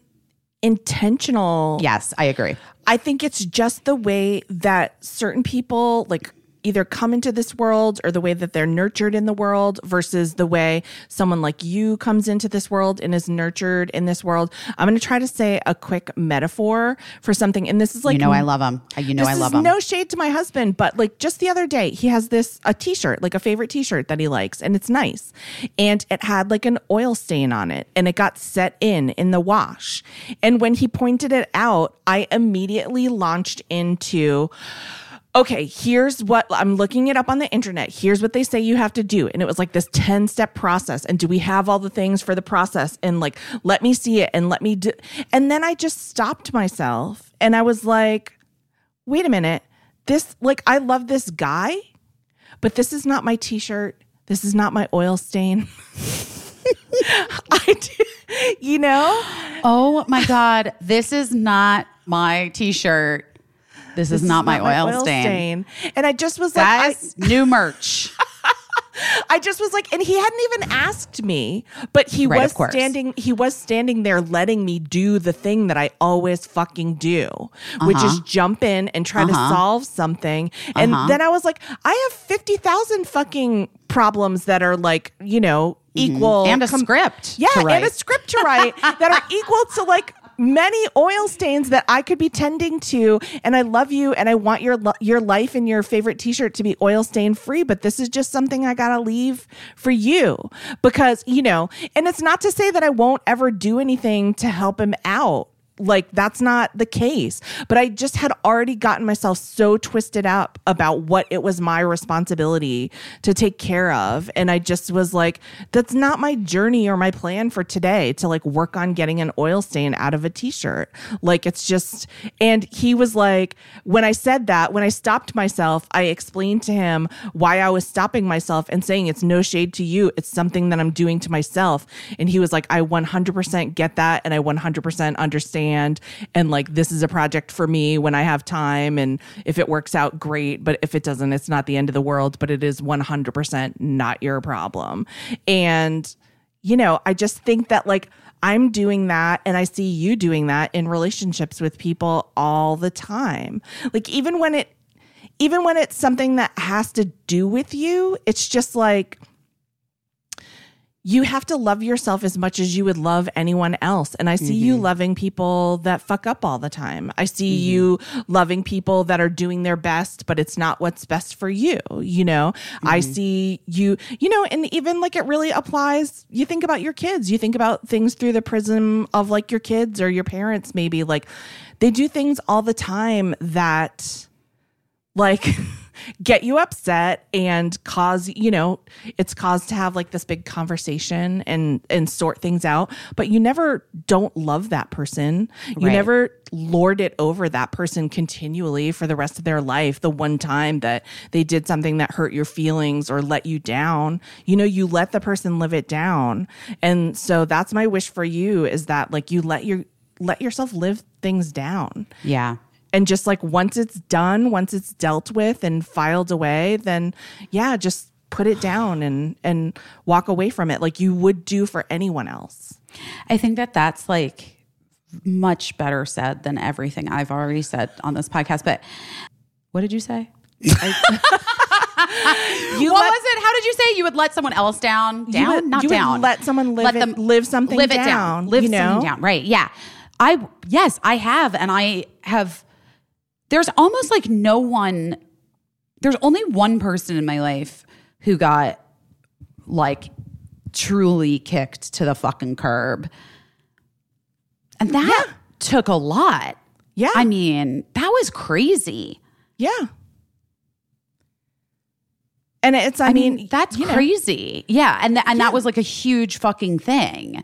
yeah But I I generally do I'm really good about yeah, like just letting people live something down and like just like accepting apologies and moving forward and like all of that stuff. I and not only that if someone if someone in your life did something that hurt you or whatever or that just even rubbed you the wrong way and they apologized for it and you let you gave them an opportunity and let them live it down if they continued to apologize and feel bad for it, I don't think you would let them do that. I think you would say, you got to stop. You Right. have to stop doing this because, like, at this point, it's not productive. And I know you're sorry, and I know, and we're past it.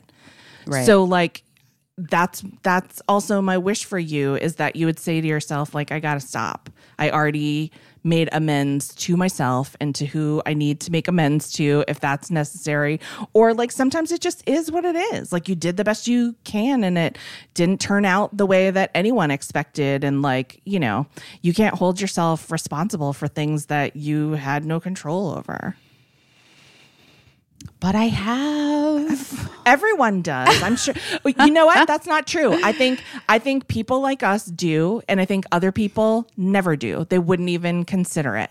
And I It think like wouldn't that cross their mind. yeah, that must be a delightful way to walk through life. But it's kind of like imagine. when we were talking to Suchin Pak about when you're considering like sort of speaking out against something and people tell you you're going to ruin this person's life and you think about well how much thought did they give to my life before they did this that really affected me you mm. know it's it's sort of like whenever i'm like stewing over something i do mm-hmm. always wonder how much is the other person involved stewing over this Yeah, I know somebody had said that to me. Like, I don't know. I feel like when I was like a child, someone said that Yeah. to me, you know? But honestly, it feels to me like I can't. That's that doesn't work for me because I'm always like, I don't care. I'm I'm upset. You know I what I mean? Like it doesn't literally doesn't matter. but yeah, you just you can't care. You're very strong, but you're not strong enough to carry the burden of like every little pebble and stick that you come across and But every I have other been person. I have been doing that for a Yeah. really long time. So that's what I've been doing my best at. I feel like this week. I feel like I've been doing I feel like I've been doing well. Like I I actually I feel different about Yeah. certain things and like and I just and I hope I um I don't know. I hope I can continue to like breathe through it and allow myself that I think you. I think you will. And if I see you not, I'll let you know. Well, thanks, Casey. You're a real friend. Guys, today we're talking with Stacy London. Um, if you are like me and Casey, you remember Stacy, first seeing Stacy on the TLC show "What Not to Wear," where Stacy and her co-host Clinton Kelly would surprise unsuspecting people that had been nominated by their friends and family and give them a complete style makeover. It was like an Oprah makeover episode, but all the time. But the whole show, and there were. that's the whole show. I feel like they made a billion episodes. yeah, there were two makeovers per show, I think, right? It was just a great show, and they made so many episodes per year, so and I watch every one, and I miss it all them. the time. And Stacy has taken like an interesting pivot in her life and she's become the CEO of a brand, which is not advertising on our podcast. I just want to be clear about that. Yes. But, and we normally like, generally speaking, we get like requests for people who are like CEOs of brands to be on the pod. And it feels a little bit like kind of weird sometimes because I'm like, well, we don't know the products. I don't, blah, blah, blah. it feels confusing. But specifically in this case, I feel like that conver- this conversation was like super interesting, really important because her product line is about like menopause symptoms, but Yes. it's also just like Stacey has a lot of knowledge now that she wants Yes. to share. And uh I just want to like give that little Yeah. preamble before we get into it because I don't want you to be listening to it and have in the back of your head like, wait, is this an ad for Yes. No. The products product, you can it's not. You can buy or not buy, but the knowledge is free and she shared it freely and I was really grateful to get to talk Me to her Me too. I felt like, I mean, all right, let's listen to it. yeah.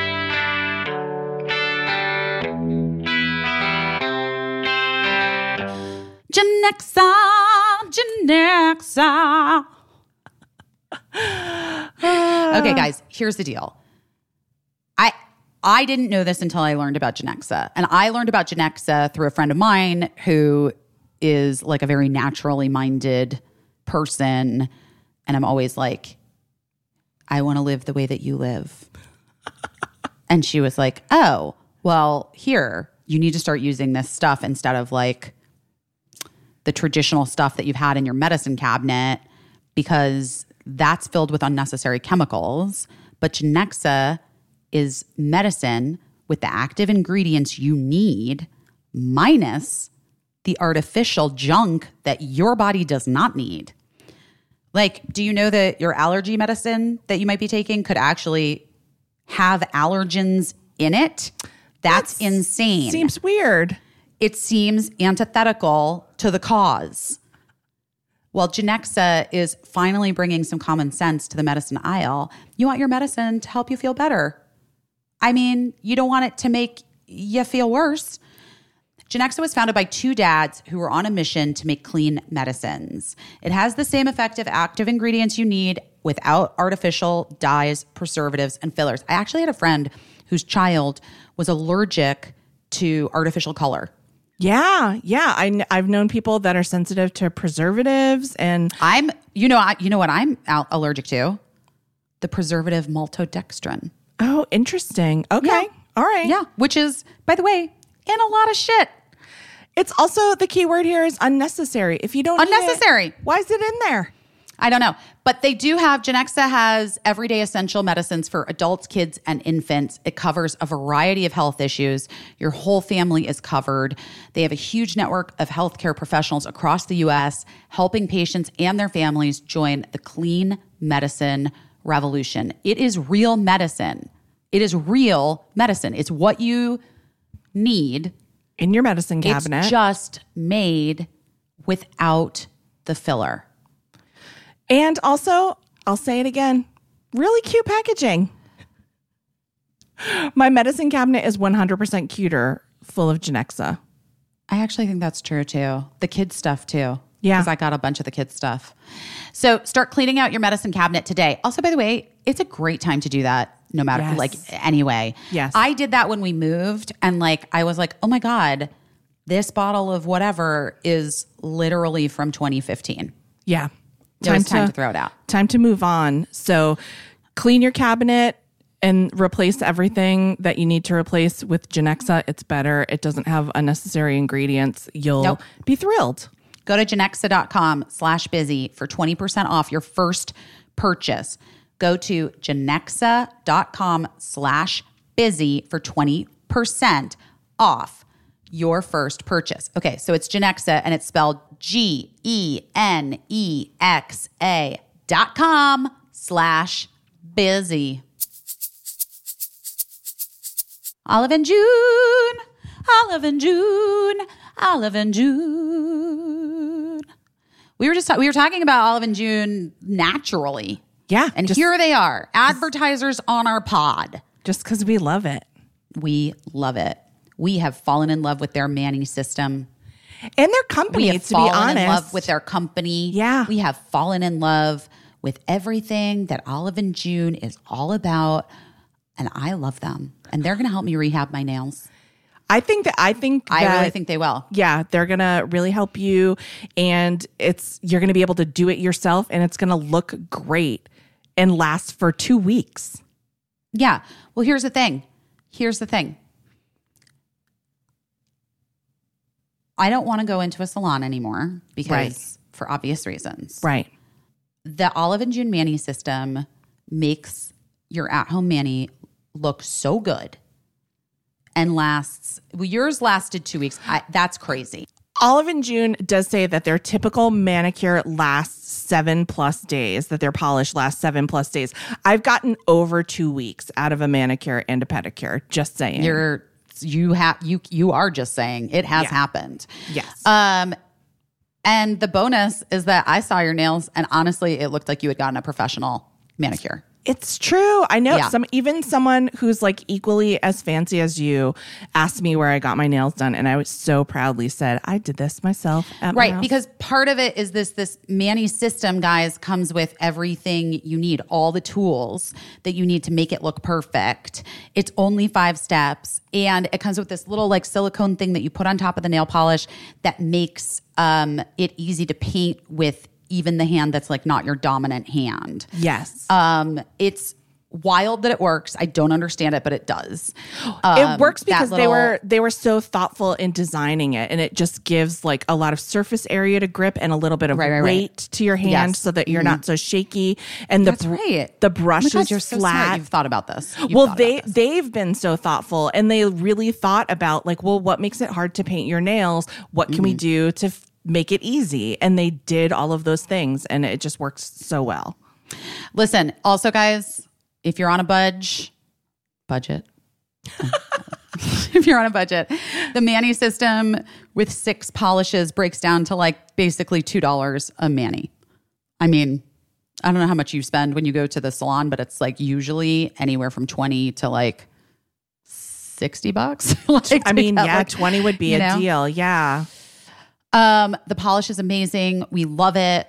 Our nails have never looked so good. I'm just really committed to continuing with my Olive and June journey. It's my me time. I love it. It makes it like literally soothes me to paint my nails. I love it. yeah Um, and now, you guys at home, if you've been waiting to try it out, you can get 20% off your first Mani system with our code BEST. Your new nail life is here, you guys. Go get that new nail life. 20% off your first Mani system when you use the promo code BEST at oliveandjune.com. We are done with expensive bad Manny's. This is the new us. Stacy London. Stacy, I've, you know, I told you this when we met years ago Yeah. I- at South by Southwest, like the digital festival that we were both speaking on the same panel, early days Early Um, days of social media. of social media. We had both been asked to talk on this, speak on this panel. And I have been a huge fan of yours forever. You know that, that like, well, I mean, it's mutual. Everyone's a huge fan of Stacy's. Who hasn't dreamed of having Stacy show up somewhere where you're unsuspecting and be like, everyone wants you to dress, Dress differently better. because they love you. and they want well, you to I look your best. that. I appreciate With that, I have a do. question about what not to wear.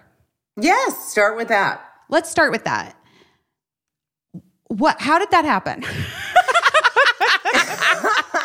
Well, it's a really good story, actually. I um, I was a magazine editor. That was my my first career, and um, then uh, I was I got fired from the magazine that I worked for, Mademoiselle. May she rest. I loved that magazine so much.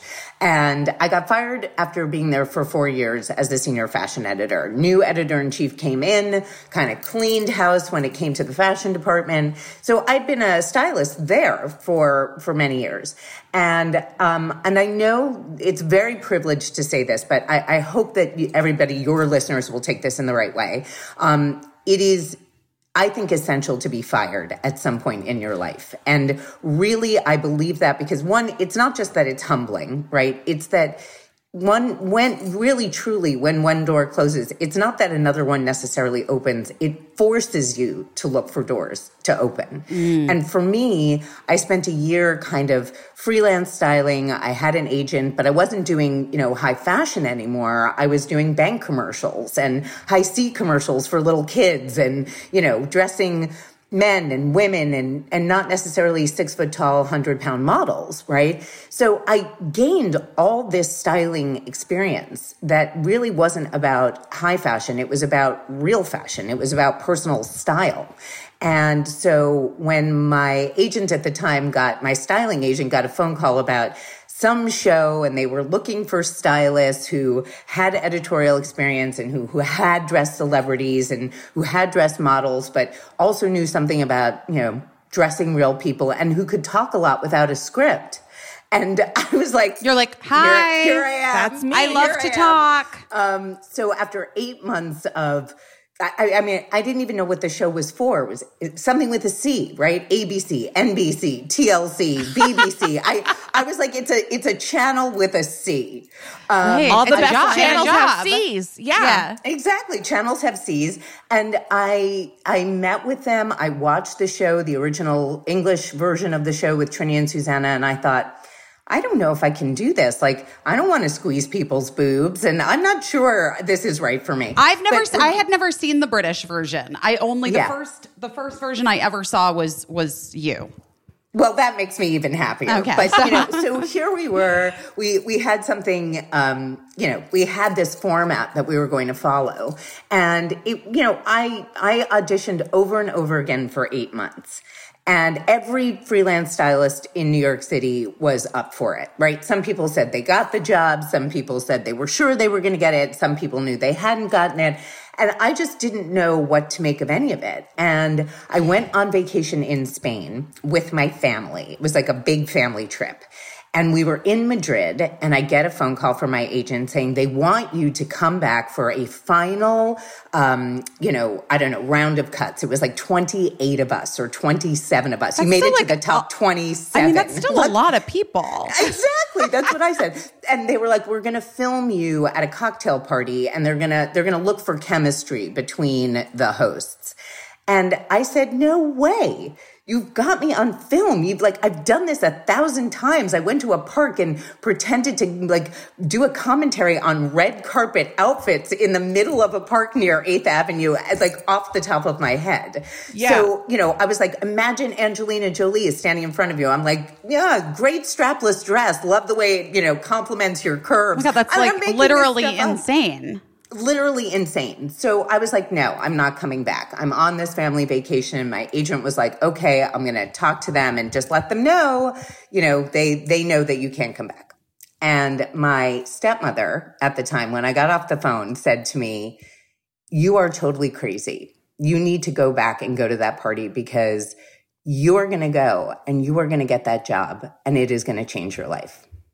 And so I got on a plane and I went home. Oh my God. And I went to the party and I got the job.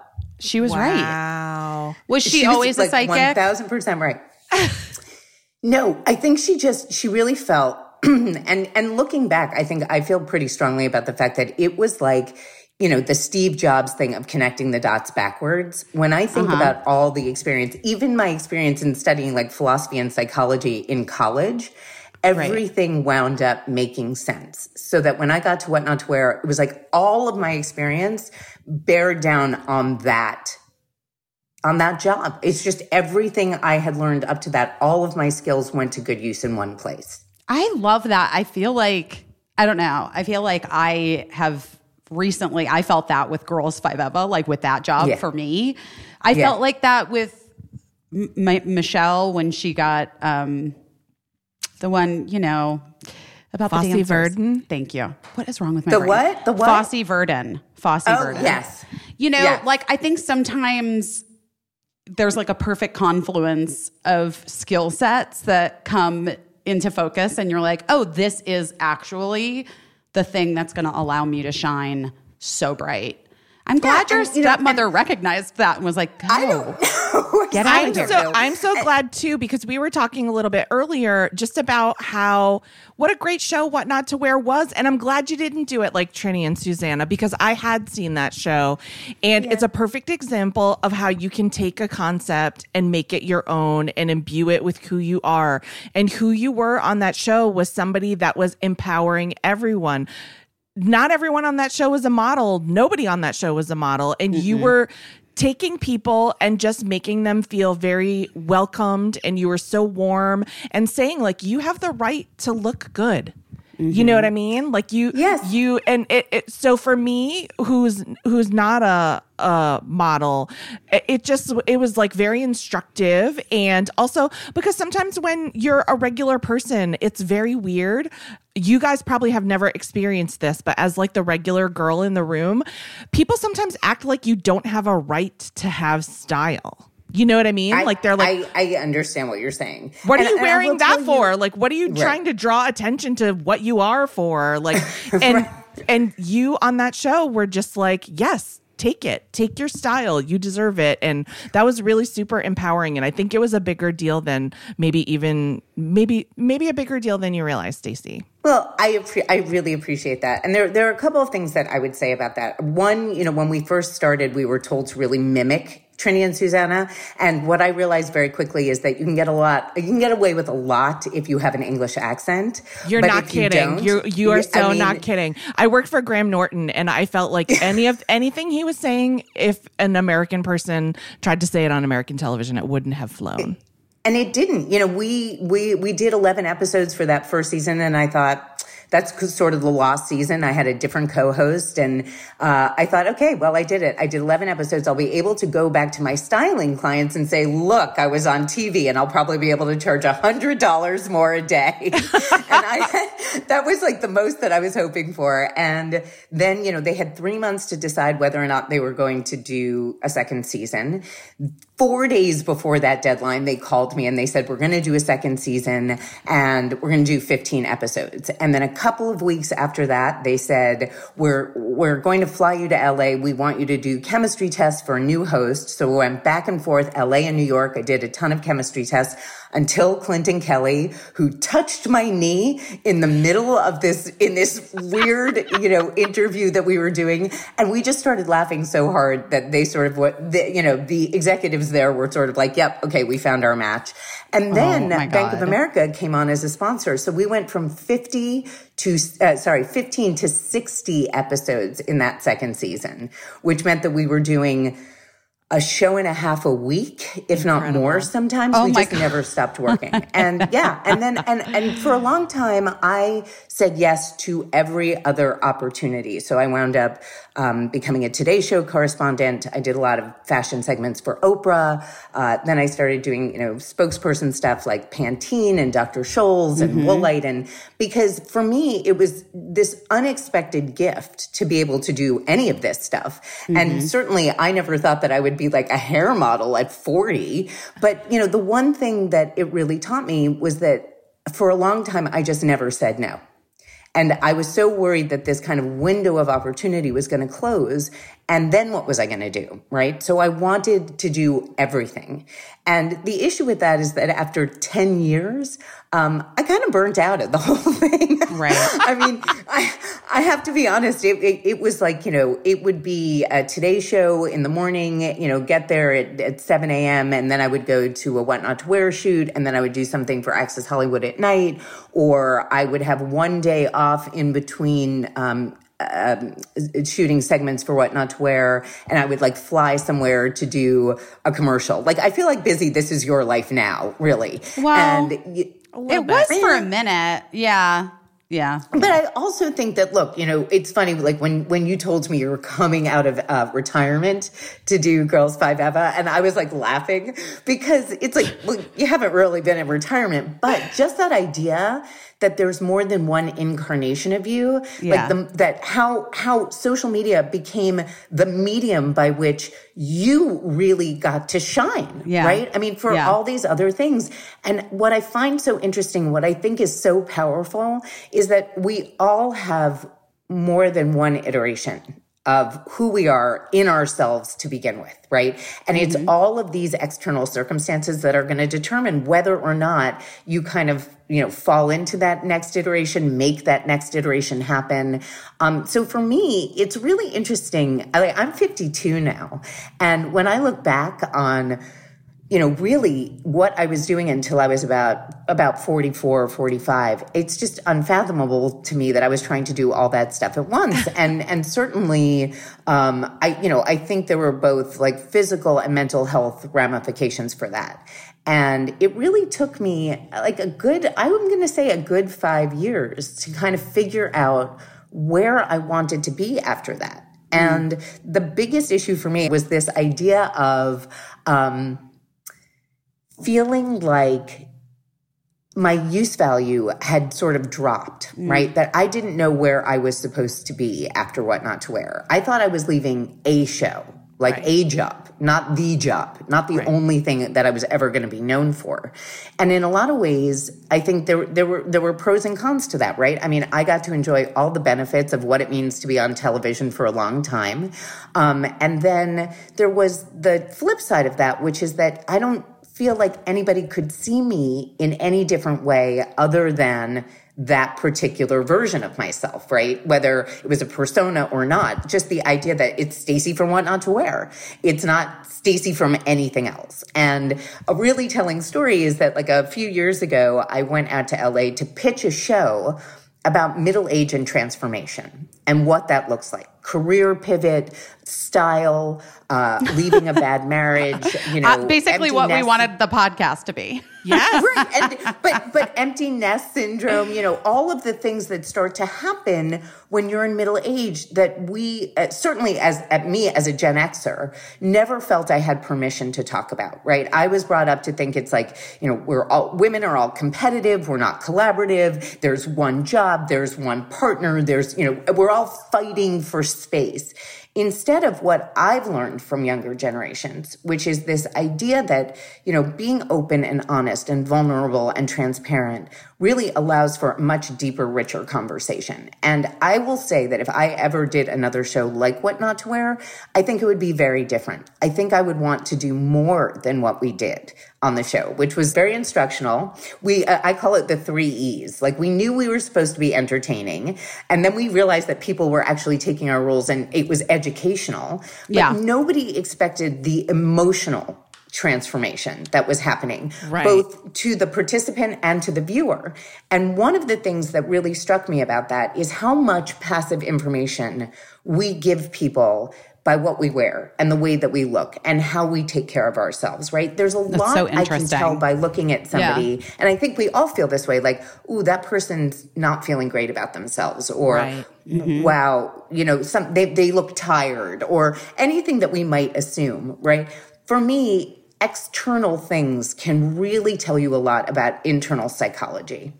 And so I took all of that experience and tried to say, hey, there's a there's a TV show here about what that means in a much deeper experience for somebody for for women in particular who are going through the quote unquote cliche midlife crisis. Because what i really think is that we can have a midlife renaissance and we can figure out how that happens right? Nobody wanted to make the show. Everybody told me it's not sexy it's not cool. And i'm like you know you're all a bunch of fucking ageists Yeah, and, and and I'm sure and I'm sure a bunch of men as Casey and I have experienced in rooms looked at you and said, "Yeah, but do women really want to watch that?" exactly We've gotten a that. We percent. we've gotten that note before. Yes, a lot of men saying like, uh, "I I don't think women want to watch this," and me being like, "Well, what the fuck would you know about it?" Right, exactly. And also just this idea of, you know, why can't this be something joyful? Why can't we talk about middle age as something to celebrate? Like one of the things that I say now at 52 is like, my someday is today.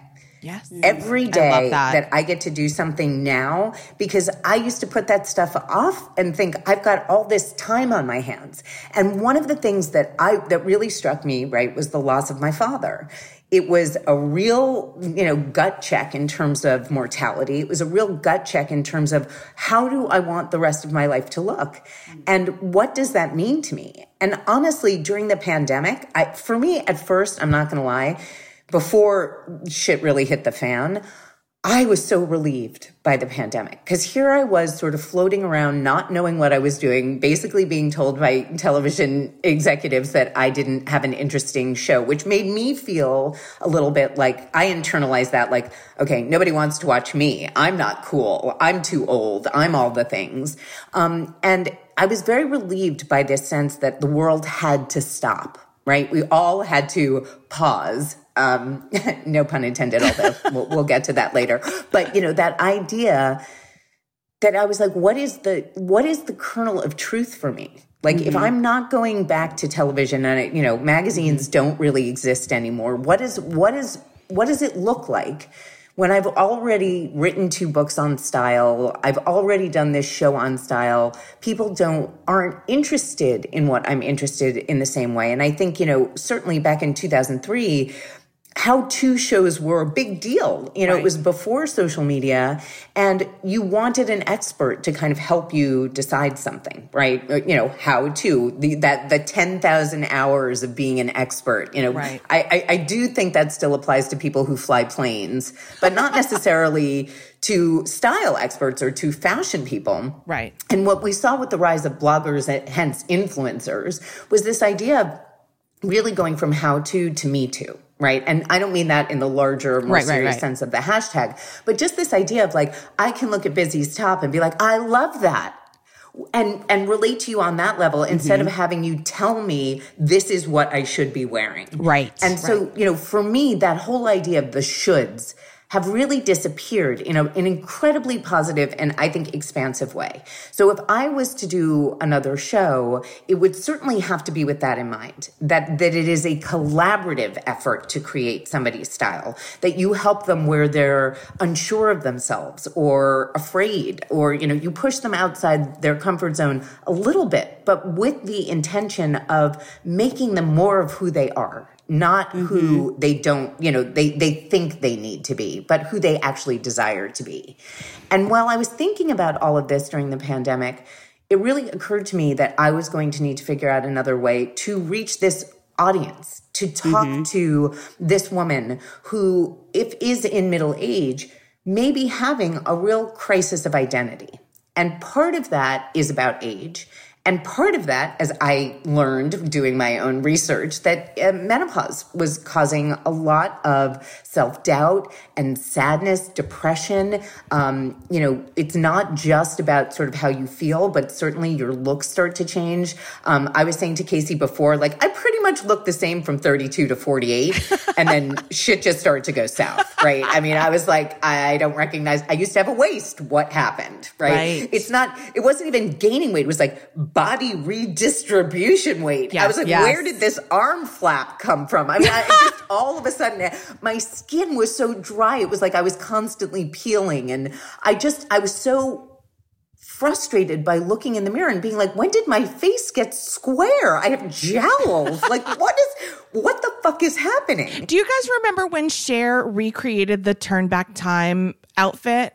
And everybody posted it like side by side. And I was like, even fucking Cher's body has changed. Changed. So, I mean, like that made me feel better. But yes, you're right. It just, you just change. And everyone change. around you changes as well. But what you do to yourself over those changes is, it's a lot. It's a lot. It's a lot. And it is an internal conversation that I think has external circumstances that in turn make us feel ashamed and stigmatized. And menopause is completely polarizing. Some people feel very uh, comfortable talking about it, others do not. I did not see anybody who had any kind of platform really taking hold of this conversation and saying, hey, you know, this is not something to be scared of. It may be hard, but like the same way we would never let kids go through puberty without telling them what's going on. Totally. Why are we letting women sail through puberty, pregnancy, postpartum, even discussions about infertility and not talk about this kind of final phase of hormonal health?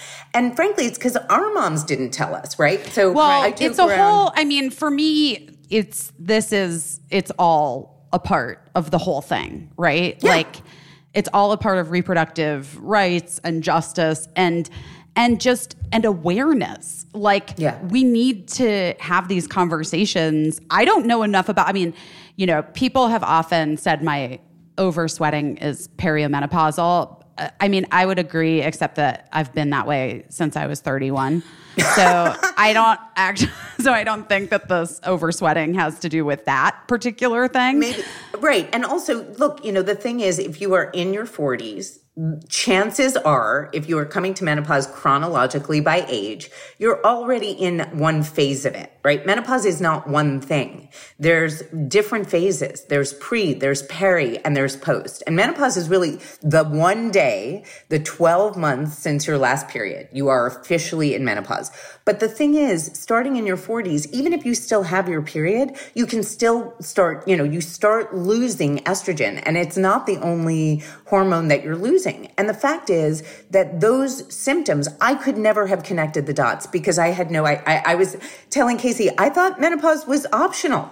Like it didn't occur to me that I was actually going to go through it or that anybody I'll was going deal to go with through it, the day that, like, I th- th- Right. thought it was like a week long thing. Like, I'll deal with that the week it comes up. Like, I'll just, and then I'll be the over it. comes up. Ex- I do have to say, like, I am not looking forward. It's knowing how much I sweat already. I'm not looking forward to the hot flash journey. No, and you may listen. You may get You might skip it. um, more severe symptoms. You may not even experience those symptoms. That's the thing about menopause is it's almost different for every single person. like And, pregnancy you know, or like your periods or like sex right. or like, se- anything that we experience with our bodies. Yes, and you know, look, you were talking about reproductive rights before, and you know, there's something I want to say about that. the The thing that really I struggle with is this idea that women are re- their worth is reduced to their reproductive health, mm-hmm. and that in a lot of ways, I think some of the stigma around menopause is this idea of you're no longer fertile. Right.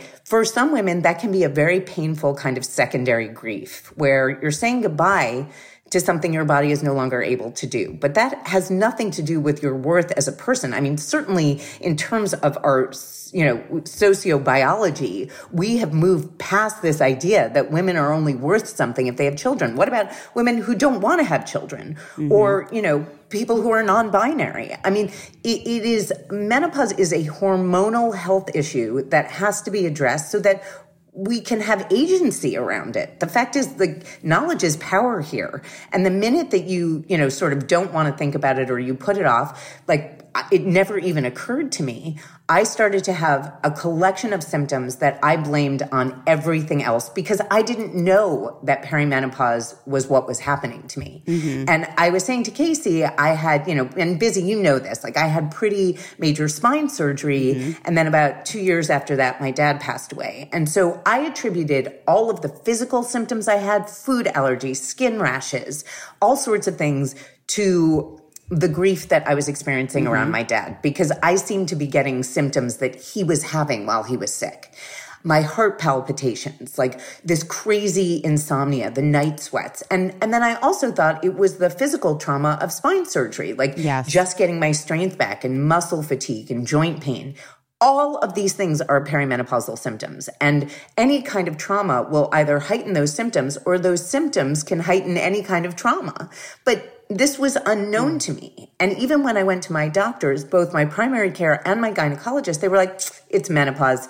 You'll, you'll, you'll deal with it. It's hard, but you'll deal with it. And it's exactly what you said, Busy. Like, you're not looking forward to it. I understand that because menopause is hard, but it's just not hopeless. And there was nobody mm. telling me how to get through it. And I was like, well, then this is the audience that I wanted to talk to anyway. Why not walk into this conversation and be the person to say, "Hey, your external symptoms, your night your night sweats, your hot flashes, your insomnia, your weight gain, your moodiness, all of this should be completely validated and it is a health issue like any other. And if we can take care of some of those external symptoms, you're going to feel a little bit calmer. You're going to have knowledge that gives you, you know, power over this situation. And also just this idea of the shame. The shame. I, I mean, Right. I had such bad hot flashes.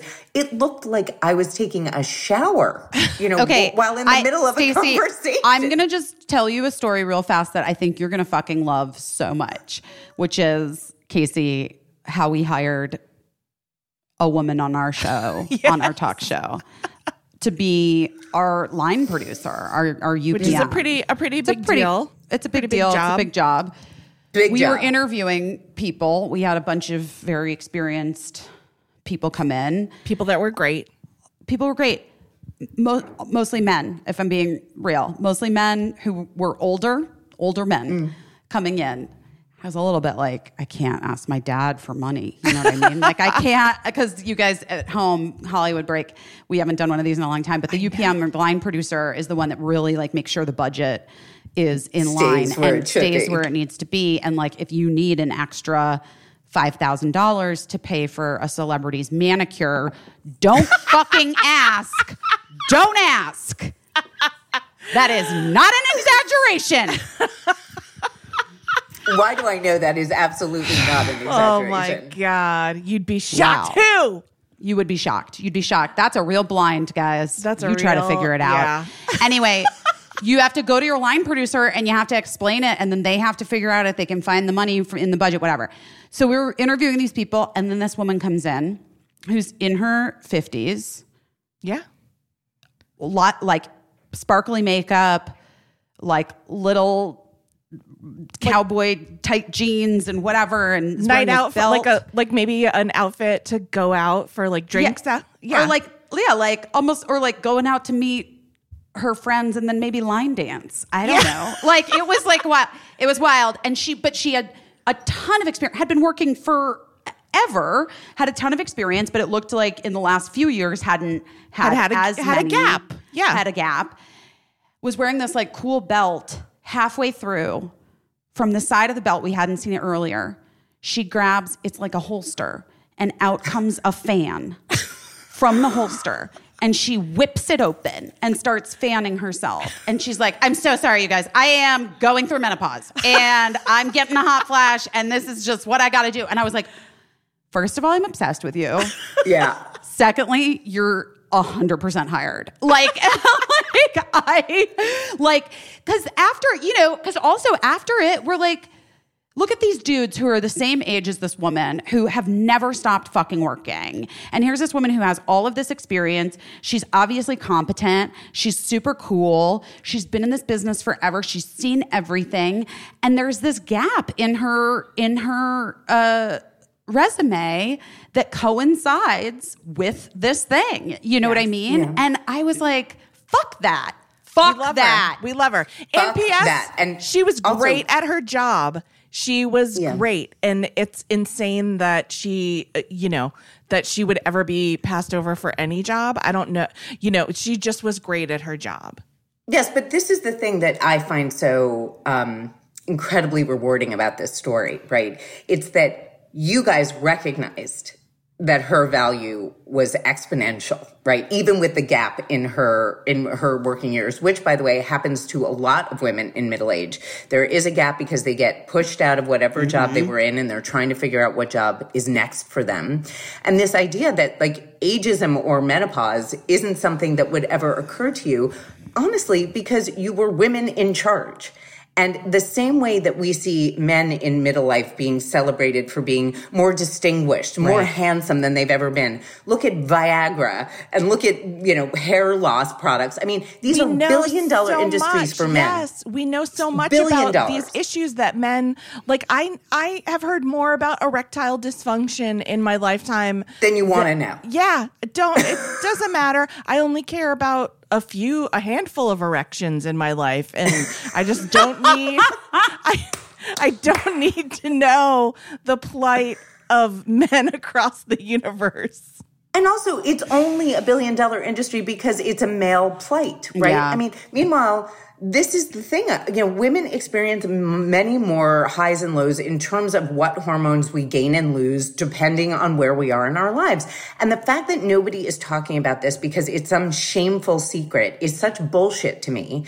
And so I was like, great, you know what? I'm going to start a company. I am going to introduce menopause products. I am going to talk about menopause and stop this kind of idea that it's something we shouldn't de- be discussing, um, and and start making it more of a normal and optimal conversation. I mean, we are, you know. Look, Busy. I, I mean, I've known you a long time, and you. One of the reasons that I adore you is because of that first panel that we were on, which was about social media in real life and being authentic even when you're on a, a platform, right? I mean, we can still choose what what selfie we're going to post and things like that, but for authenticity for good, as opposed to authenticity for whatever forced authenticity looks like, right? Right. Part of that whole conversation is really what this is about. It's like, you know, people like you have always been who you are. And then you've got this entire group of people like Glennon Doyle, like Brené Brown, like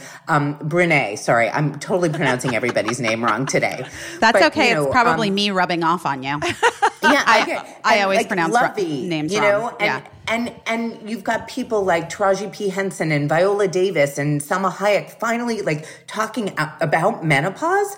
I'm like, this is this is the moment. This is this isn't. A, it's not a moment. It's not a movement. It's not a revolution. It's exactly what needs to happen and be normal. And the idea that you know we are so afraid of this time of life. We are so afraid of this. And this is not even to mention surgical or medical or gender assignation menopause, which can happen at any age. Um, you know, this is about what what it looks like to experience menopause between 40 and 60. And I went through it feeling so alone. And one of the greatest things that I found, not just about, about starting a company is that I get to be part of a community that all speaks the same language. And, you know, it's like any other kind of community where people have been through similar experiences and are willing to be vulnerable and talk about them. That's how you make things like mental health a priority, physical health a priority, is not being afraid to ask questions and talk about it.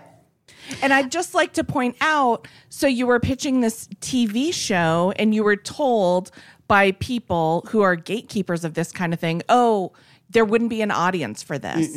Yes. And then so you and went I'm like, a- who's watching television if not us? Yeah, ex- like, exactly. And so now you've started this company and you found out and have been vindicated in your knowledge. I don't even want to say a hunch because you knew. You knew that there was an audience for this. And so you had to bring it to the people under your own steam because Mm-hmm. people failed to recognize the truth of what you're saying. And like, so just uh, fuck you to those people. Yeah, fuck you to all those people. And, you know, the other thing is, I will say that certainly after years of getting external validation by being on shows and commercials and things like that, it was kind of hard. I mean, I, I took it really hard that the industry that I'd been working in for mm, over 15 years Yeah. suddenly was like, mm, yeah, you know, you're not that you're not that interesting. You're not the new ice cream flavor on the block. And well, well, I'm okay with that. It took me a second to really build up uh, the stamina and the guts to say, okay, fine, that door is closing. Where am I going to find a door that I want to open? That But that- feels yeah. true to me. Yeah. Well, I have thoughts on that door. Anyway. Let's talk about what are your thoughts on the door? Well, my thoughts on that door in particular is is just that that's not we can't we can't go to the the system hasn't changed. So you can't expect the same gatekeepers who've always been there as much as like people are proclaiming that Diversity, their inclusion. diversity, inclusion of all types, and blah blah blah blah blah. It's that it's not actually that's actually not really They're not, they're not doing True. it. Well, they're not doing Well, it at the highest level, and the highest Right. level are the people that get to make the decisions. Right. And so I I do think that the evolution of the online communities and like being able to go direct to your consumer consumer direct to your audience direct to your the person that you're trying to reach with your content is just it's a straighter line off television Yeah. TV It has is to be. TV just sort of ceases to move forward. It's like refusing to the industry of it and like the corporations, like the big massive corporations that sort of control it, mm. sort of refuse to make the actual big substantive changes that they need to make in order to democratize television. That's my feeling. Absolutely. And listen, you know, I, I think, you know, with all of the social uh, issues that we saw kind of break through the surface during the pandemic, right? There, there is a lot of things that I'm seeing, even in corporate America, that, you know, feel like they're changes, but are they really? Are they, you know, much more performative than, than we give them credit for? Yes. And I'll tell you, like when you, when you go down like top of funnel, right? Just, just in terms of what it means to work at this stage, at this age, and being a woman, I started to see all of the issues that come along with this. I'm a woman. I'm 52, right? I I'm not married. I don't have children. It's like all of these tropes that you can put around me.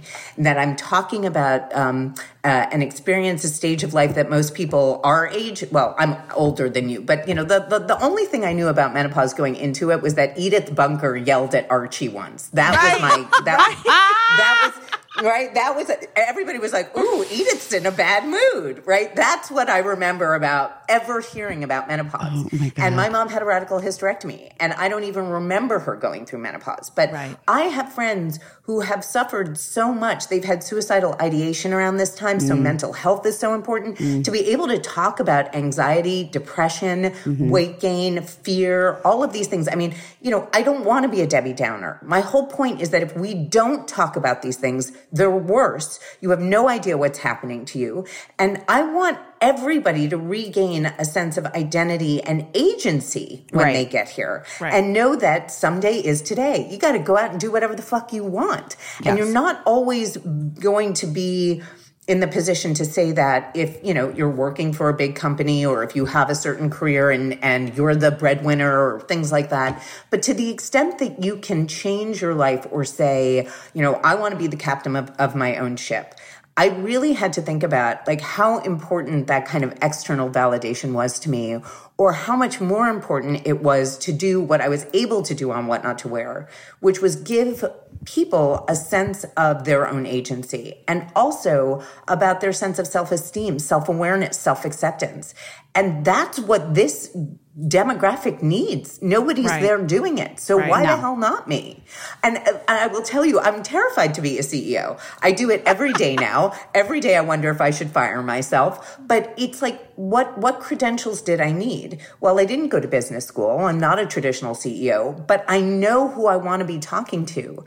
And the biggest thing about this for me has been can I get to this audience? Can I get to younger audiences so that they are not afraid to get to this moment? So that if you are um, unfortunate, you know, if you're in the unfortunate position to go through medical menopause, let's say from chemotherapy, breast cancer, certain things like that, that you understand that there is something else you're going to have to deal with. Oncologists aren't going to tell you about menopause, Right. But I want you to know that Right. that these are the issues.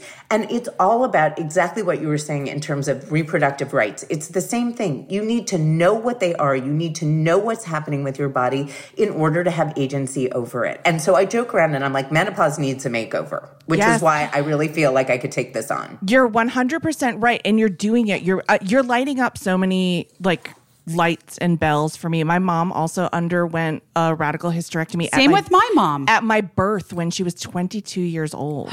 Wow. Oh God, that's terrible. my mom woke up from uh, having delivered me via C-section to learn that she'd been given a Oh, hysterectomy I can't. I can't. That is at 22 think years about- old. Right, at 22 years old, being thrown into men- surgical menopause and having a newborn. I mean, literally, it's like, how much more can you ask of women? Like, we do so fucking so much.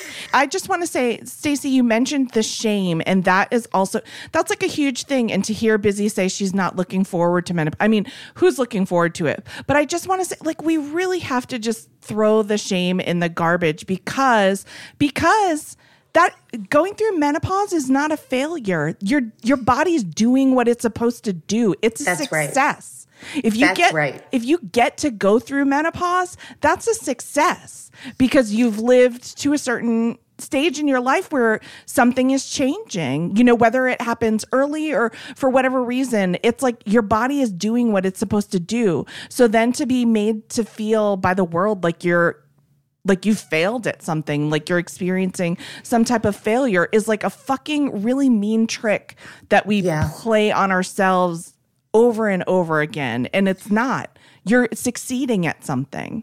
I, I, I mean, Casey, you, you took the words out of my mouth and from my heart because not only do I completely agree with everything you're saying, menopause is not a disease, right? Right. It's like that would be like saying erectile dysfunction is a disease. Like, Right. So if we every time I think about menopause, I'm like, if this was happening to a man, what what would we be saying about it?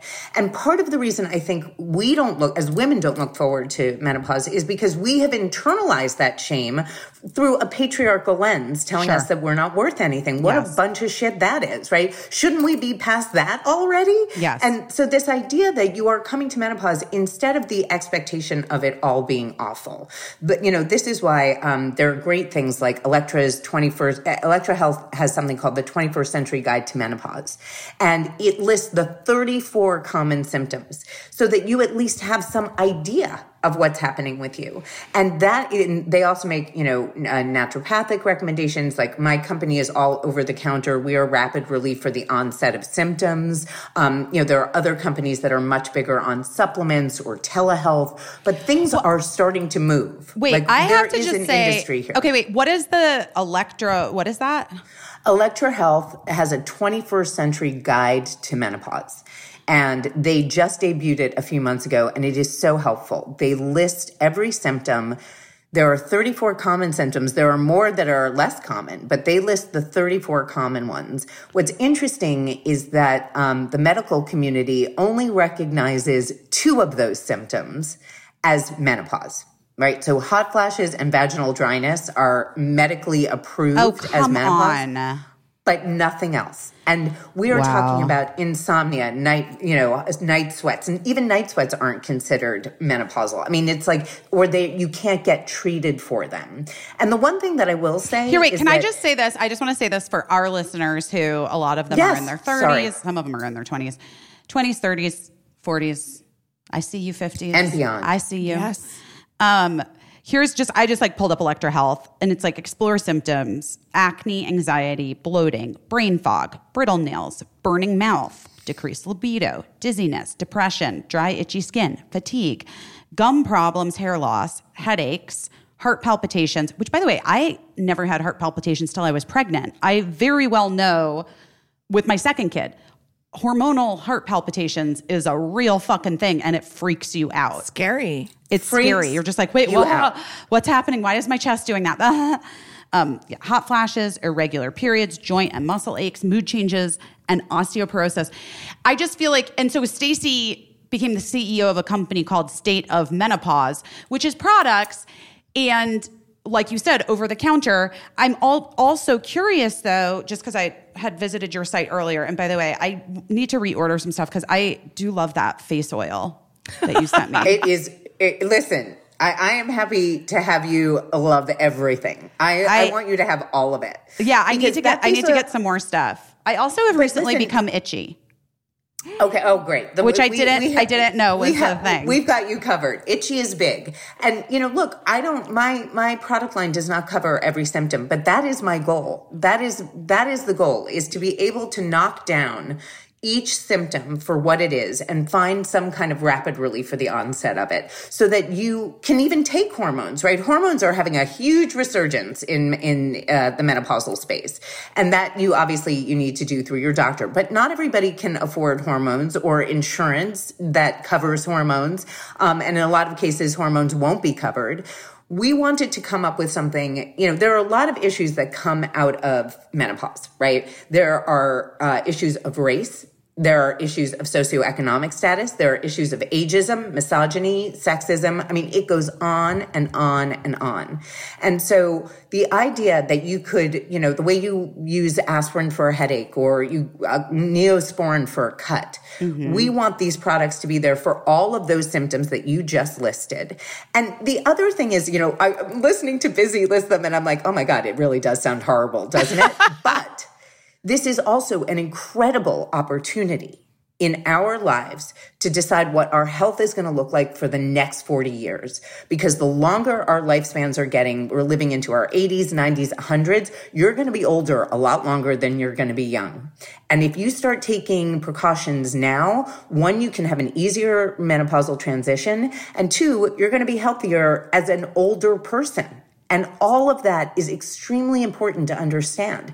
There are underlying issues that happen starting in your 40s with the loss of estrogen, progesterone, testosterone that are going to have much bigger effects on you later on. Cardiovascular health, brain health, um, osteoporosis, things like this that matter if you know what's happening to you before, like I wish I'd been strength training since my 20s because that is the greatest protection against osteoporosis. Not any kind of medicine, not any kind of supplement. It's really that you should strength train to protect your body, oh, right? wow. But these are things that I did not realize until I was told I have to take a bone density test. I was like, oh, I didn't know my bone density was going to change. Who thinks about this stuff. Right. Right. So, you know, it was my my crisis. It was my existential crisis that I was like, what am I doing with my life? What is happening to my body? Why don't I feel like myself? Why am I sad? Why am I anxious? Why don't I feel good when I wake up in the morning? And I had to do this work for myself. Now there are so many more resources available to us and my products are a resource. You know, I want them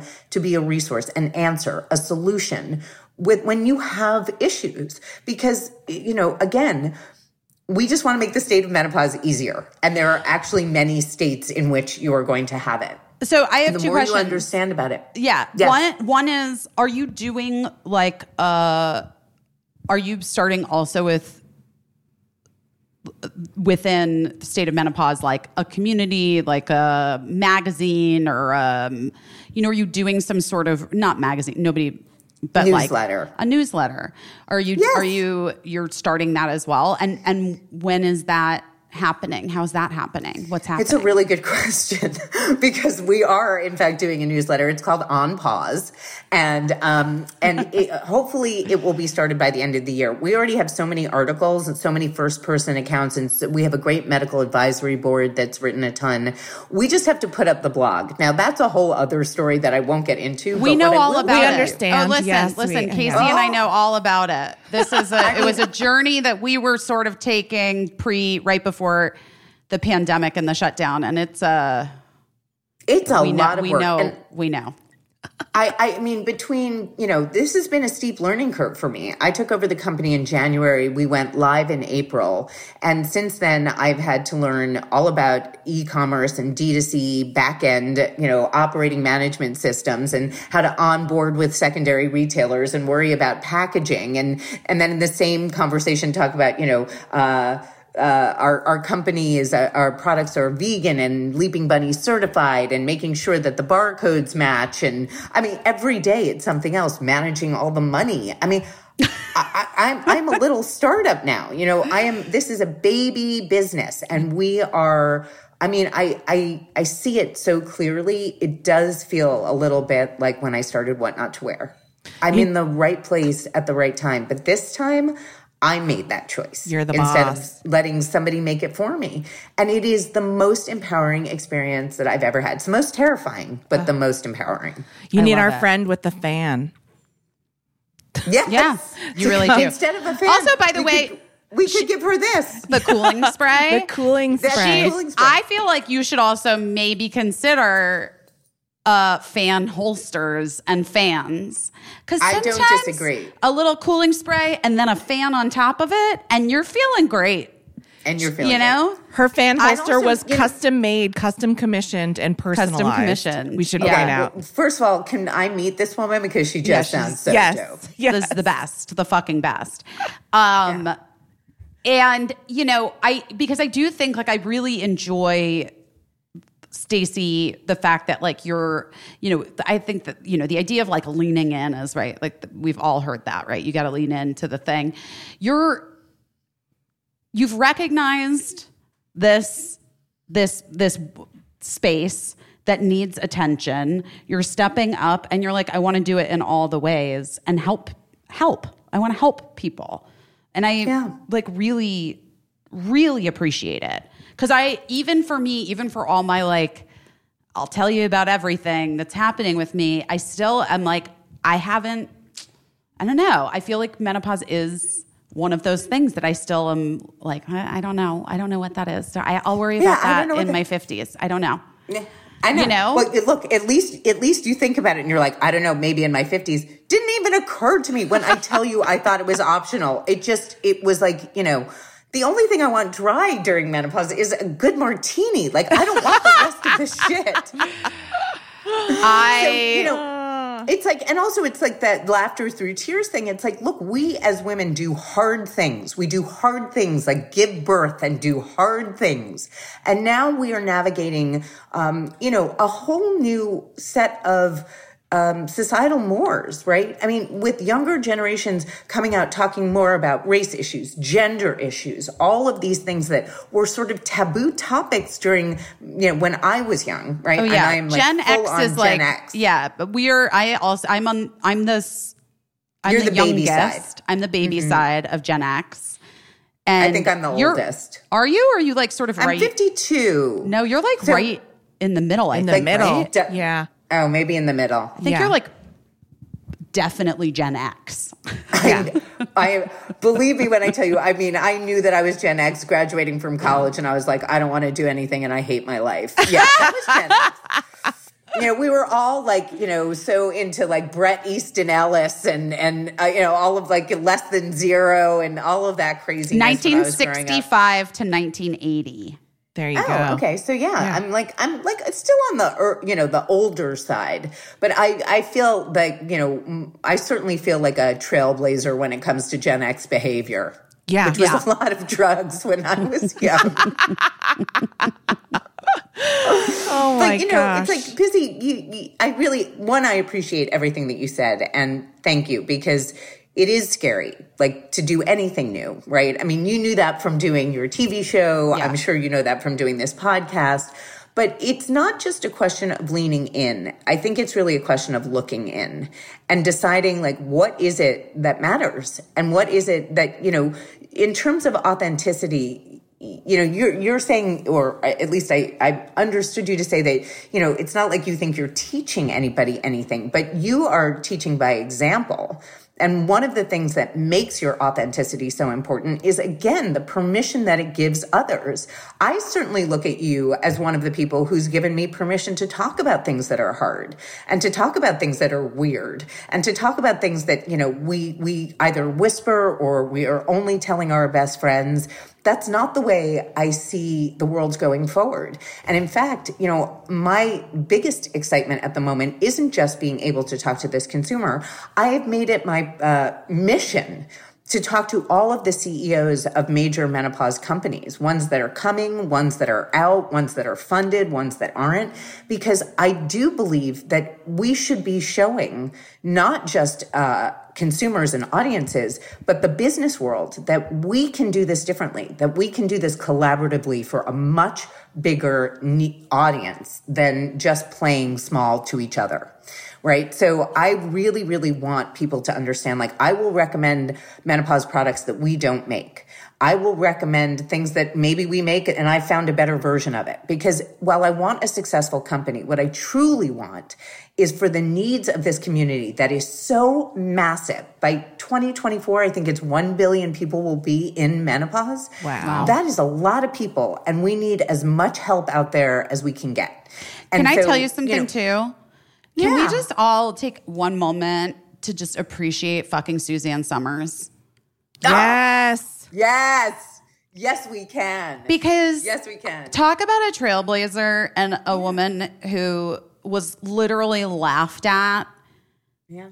for talking about menopause and her bioidentical hormones and whatever. Like she was like the f- first person out there, public facing person out there saying, there's this thing that happens. It's fucking wild.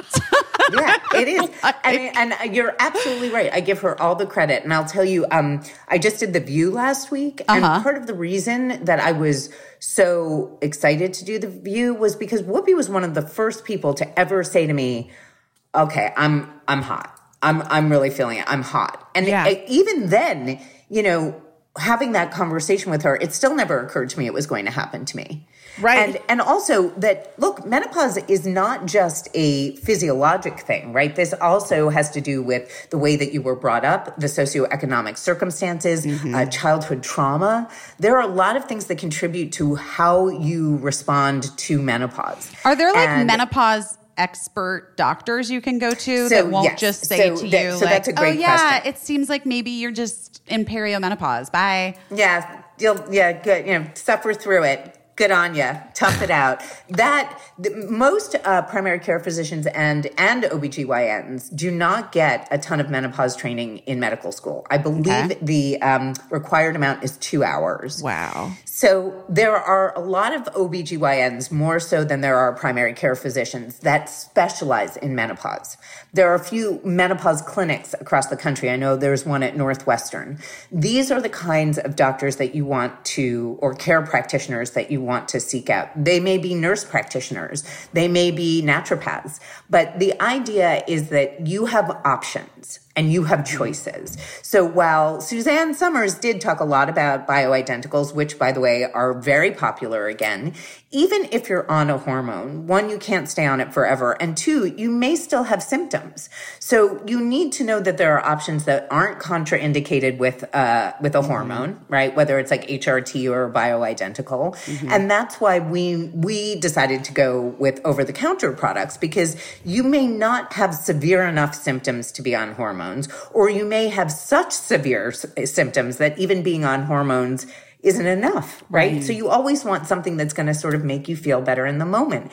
And you can't look good if you don't feel good. And that was the other thing that was really starting to stress me out was that I just didn't feel good. And so it was making it harder for me to like care about style or care about you know taking care of myself because I just I felt tired all the time, grumpy all the time. So we can't sort of underestimate the ripple effect that not um, understanding or recognizing the effects of menopause will have on you.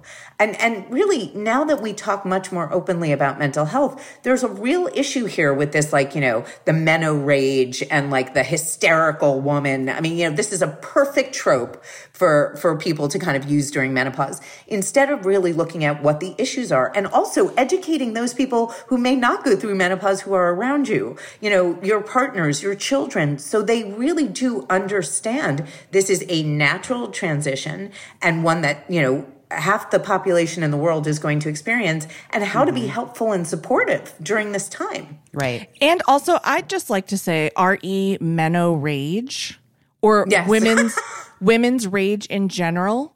We're hearing now all the things that happened in the White House during the last administration. That was a lot of man o rage and emotional, you know, coming from an emotional place.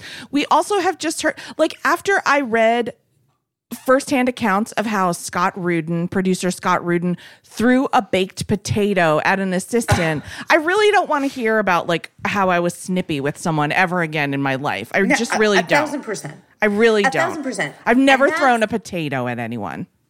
No, and also look, there's this thing of like you have to be mean to get to the top, right? As a woman, like you can't be nice, and all of you know all of these things that are just such bullshit to begin Right. with. But we are taught to think that we have to be nice all the time, Right. And that our rage is is imper- it's not permitted in any way.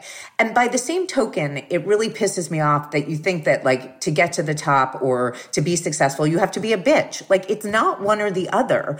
I just, it makes me so angry that women are, you know, put in one camp or another, that it's just so binary. I mean, that doesn't apply to any woman I have ever met in my entire life. And by the way, it doesn't even matter because you know, it, as we're all living our lives online, if you're ever as a woman plain spoken online, people will be like, "What a bitch! Calm down." Yeah. you know. So it doesn't even matter what you're trying to do. That I think we have to again, like while we're throwing out the shame, let's throw out the rage thing because there's a difference between being frank versus being angry, which sometimes we're entitled to be angry, versus being abusive.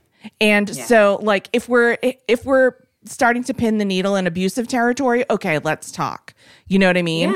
But like we're entitled to at times be angry and show rage over yes. over something. And by the way, you'll get called that anyway, even if you're just being like frank.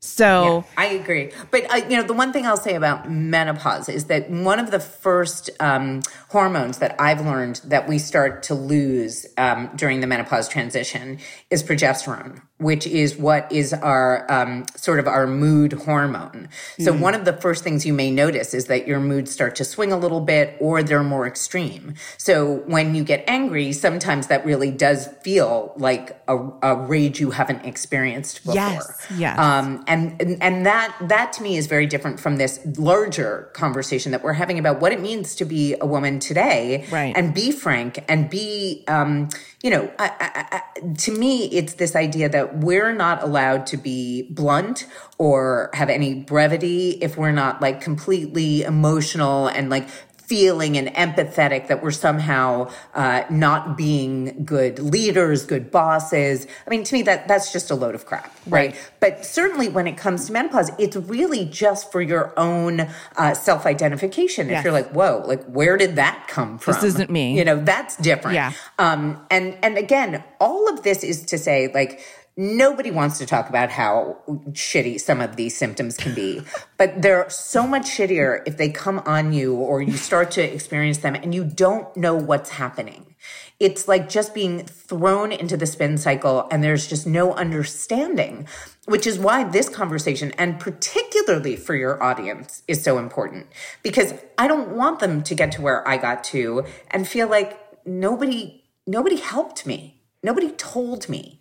And that's like a refrain I hear all the time, certainly um, with people who are experiencing menopausal symptoms right now. That I like, you know, I, I have, um, just so you know, on stateofmenopause.com, uh, there is another email that's hey, Stacy at stateofmenopause.com. You can always write to me there. I, I write back to everybody. I ask for firsthand experiences. I want to know what is working, what isn't working for you. And certainly like what you're struggling with the most, because as we start to develop our new product line, we want to be able to kick off all of those symptoms and we want to know which are the ones that are most important to people. Uh-huh. So, you know, we started with skincare because it was the first thing that I saw.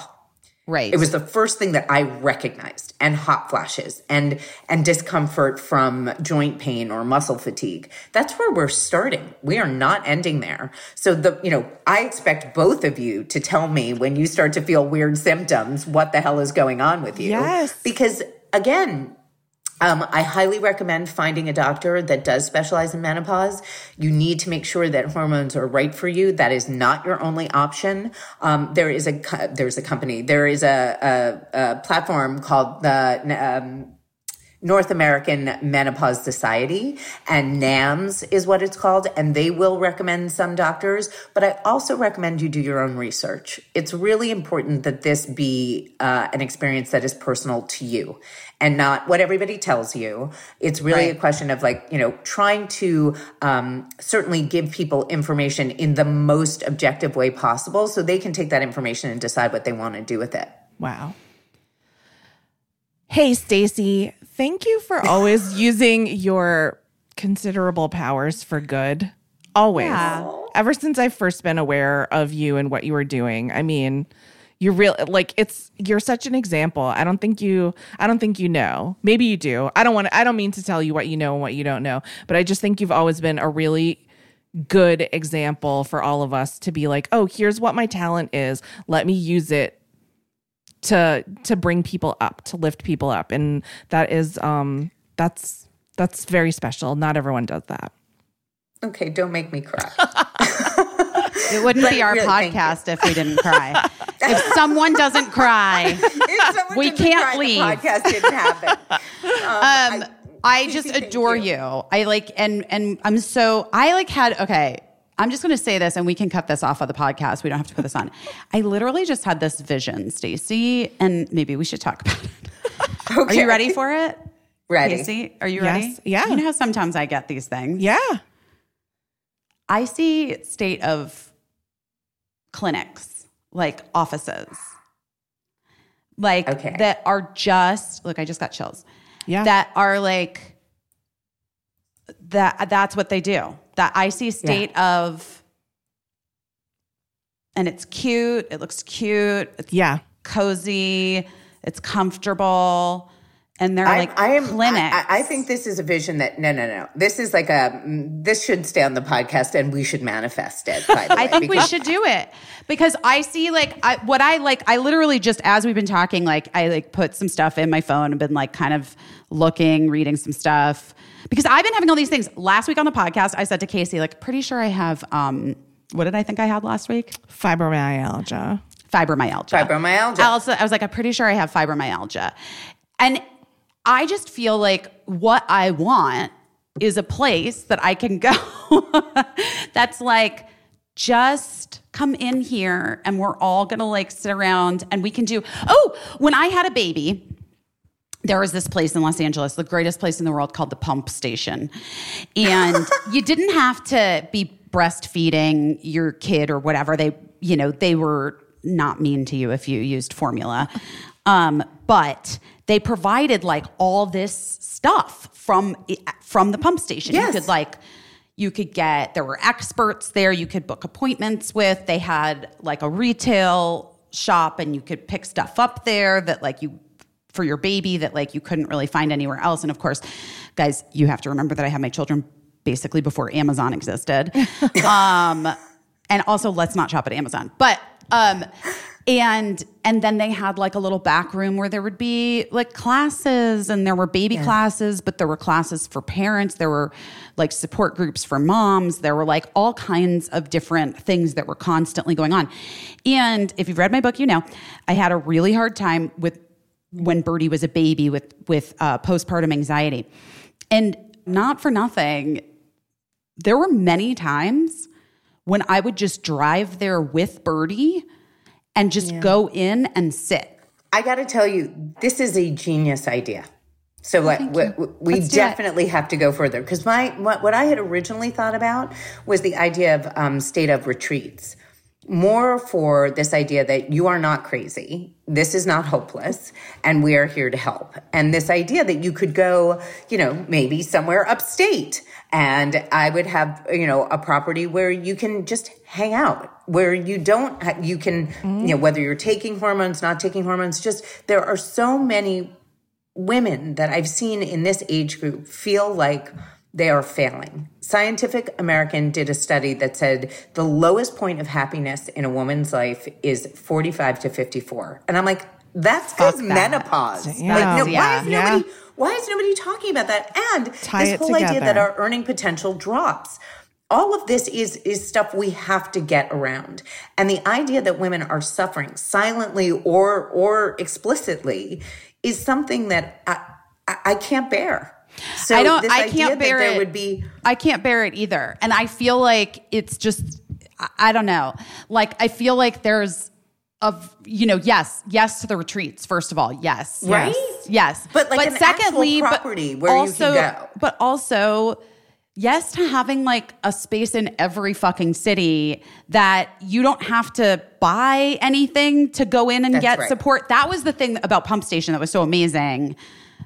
I think it's actually closed, sadly, Yeah. during the pa- pandemic. There might be sad, one, and- but like that was what was so wonderful about it was that like I didn't have to go in and buy a thing when I would go in there.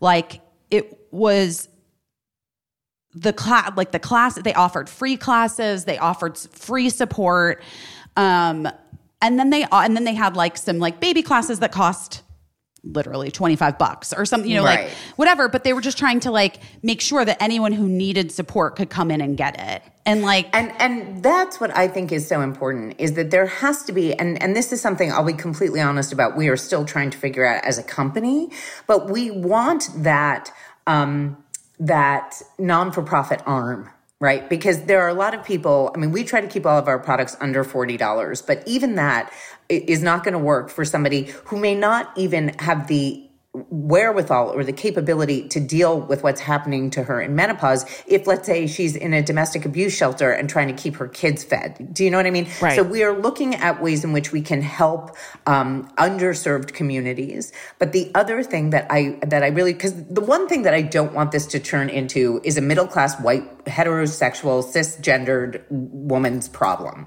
This is a much bigger issue than that. And it's a much bigger health issue. We don't talk enough about how this affects race disproportionately. We mm-hmm. don't talk about the fact that the gender non-binary community goes through so many hormonal changes and mm-hmm. no one is talking to them.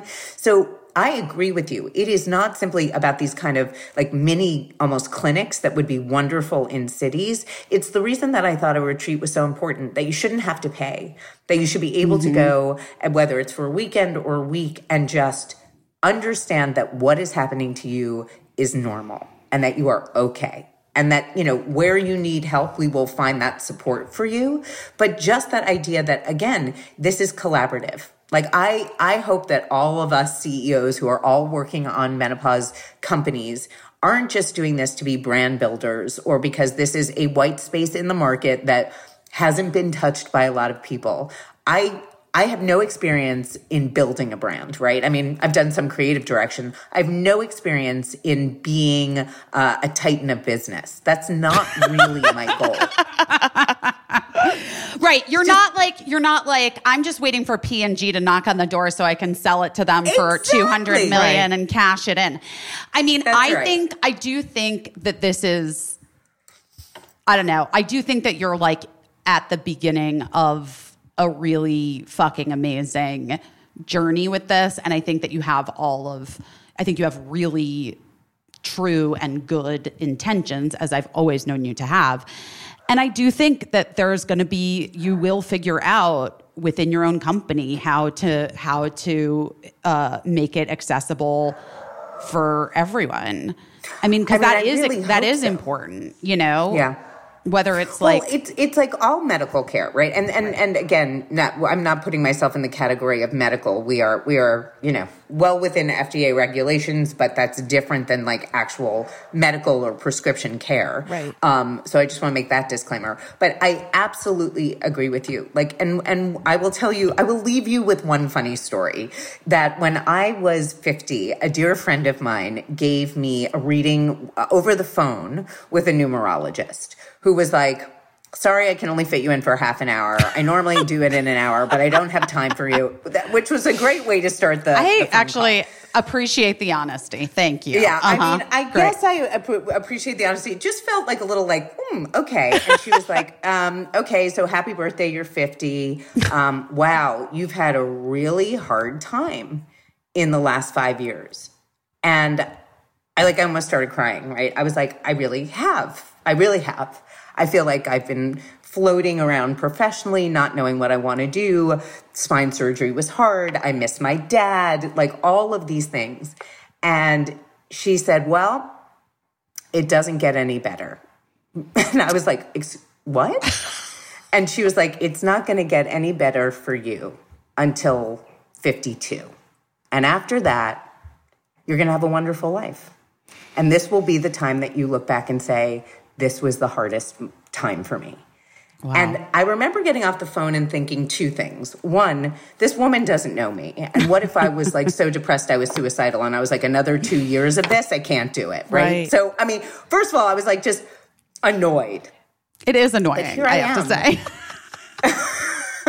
But here I am at 52, and I finally decided I'm going to do this. I'm going to do this. I have no experience. I just have my own experience with menopause. I know that it can't just be me. That's if if if one person is suffering, then more than one person is suffering somewhere. Hundred percent. What can I do to change the situation, right? So here's hoping that from 52 on, it's a really wonderful life. It's going to be. I feel it. And I'm here for it. And Stacy, I love you. Amen. Well, I'm here for both of you, and I can't thank you enough for having me. Oh my Thank gosh. you so much. I'm so grateful we had like well, you know, everything happens exactly Yeah. when it's supposed to, right? Yeah. Yes. This Absolutely. this was the week. This was the week. This was the week. I still do really want you to come look in my closet and to help me throw things away. But see, yeah, but you know, Caissie, I will tell you, even um, we're we're we're about to start our angel round for investors. Yeah. and uh, one of them was like, "I am happy to give you money if you come and redo my closet." And I was like, I. literally I like, I can't, I, I can't be beholden to that. If I'm going to redo somebody's closet, it's out of friendship and love, not not to have you invest in my company. no, absolutely not. No. Wow. but anyway, guys, I'm so happy I got a chance to talk to you because you're just lovely. yes. The best. You From that fucking time you that time you fixed my necklace at that birthday party. Um, all right. I'm well, just so glad. we will let you get off onto your day and I love you. I'm going to talk to you soon. Call me tomorrow. All okay. right. Okay, bye. Bye. Bye.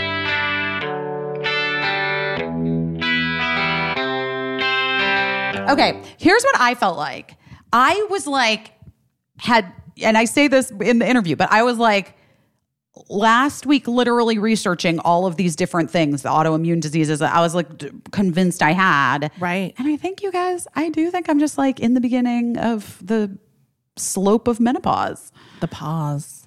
I think it's just taken me on a journey. I'm 42 years Yeah. old now. And I think it's just that's what's happening. You know, I don't know, whatever. I found that very interesting. And was really interesting Mm-hmm. and like just a lot of like I consider myself pretty well read on stuff like this and she was saying a lot of things that I was like, "Oh, that's good to know. I didn't realize that." So hopefully everyone found it as useful cuz guess what? If you're not like 35 plus, you will be. Uh, God it- willing. It'll happen, God willing. Yes. So just file it But away. that brings me to this. It won't happen if you don't get your fucking ass vaccinated. And I don't even give I don't even give a fuck if you're like I'm going to turn this podcast off and send you angry DMs. What the fuck is wrong with these people who are not getting the vaccines? Everybody's got a different story. When I ask people, I've been asking them, and I'm not always, listen, I feel like I'm being very aggro right now. Yeah. And that is in part because I'm PMSing, and in part because I have an eight year old who can't get vaccinated. Right. That, like, the statistics are there, guys. The numbers are there. The research is there. There is no reason, there is no reason not to get this vaccine. Right. And this thing that has been perpetrated, I mean, do we blame fucking Jenny McCarthy still? I don't know. Because I, look, there was a thing about heavy metals in vaccines. There was. Right, right. Years and years and years ago. And that is what initially started the backlash of vaccines was this was the myth. It was a myth that vaccines cause all uh, kinds all kinds all of kinds things. of different things. right. And There then, are obviously side effects from vaccines. Right. And there are side effects from all kinds of things that you do in your life. Like, for instance, gel nails. right. And there's also a horrible history of unethical vaccine testing. on yes, on Yes. black and brown bodies in this Yes. country 100%. Yes. I am not arguing that point at all. Right. But but the where we are, where that we I am are reading right now, yes, where in we are, Los, about in Los Angeles about the people who are not getting vaccinated and are in fact like causing the Delta variant Yes. to just have free fucking rein are mostly white and all like upper Right. middle class.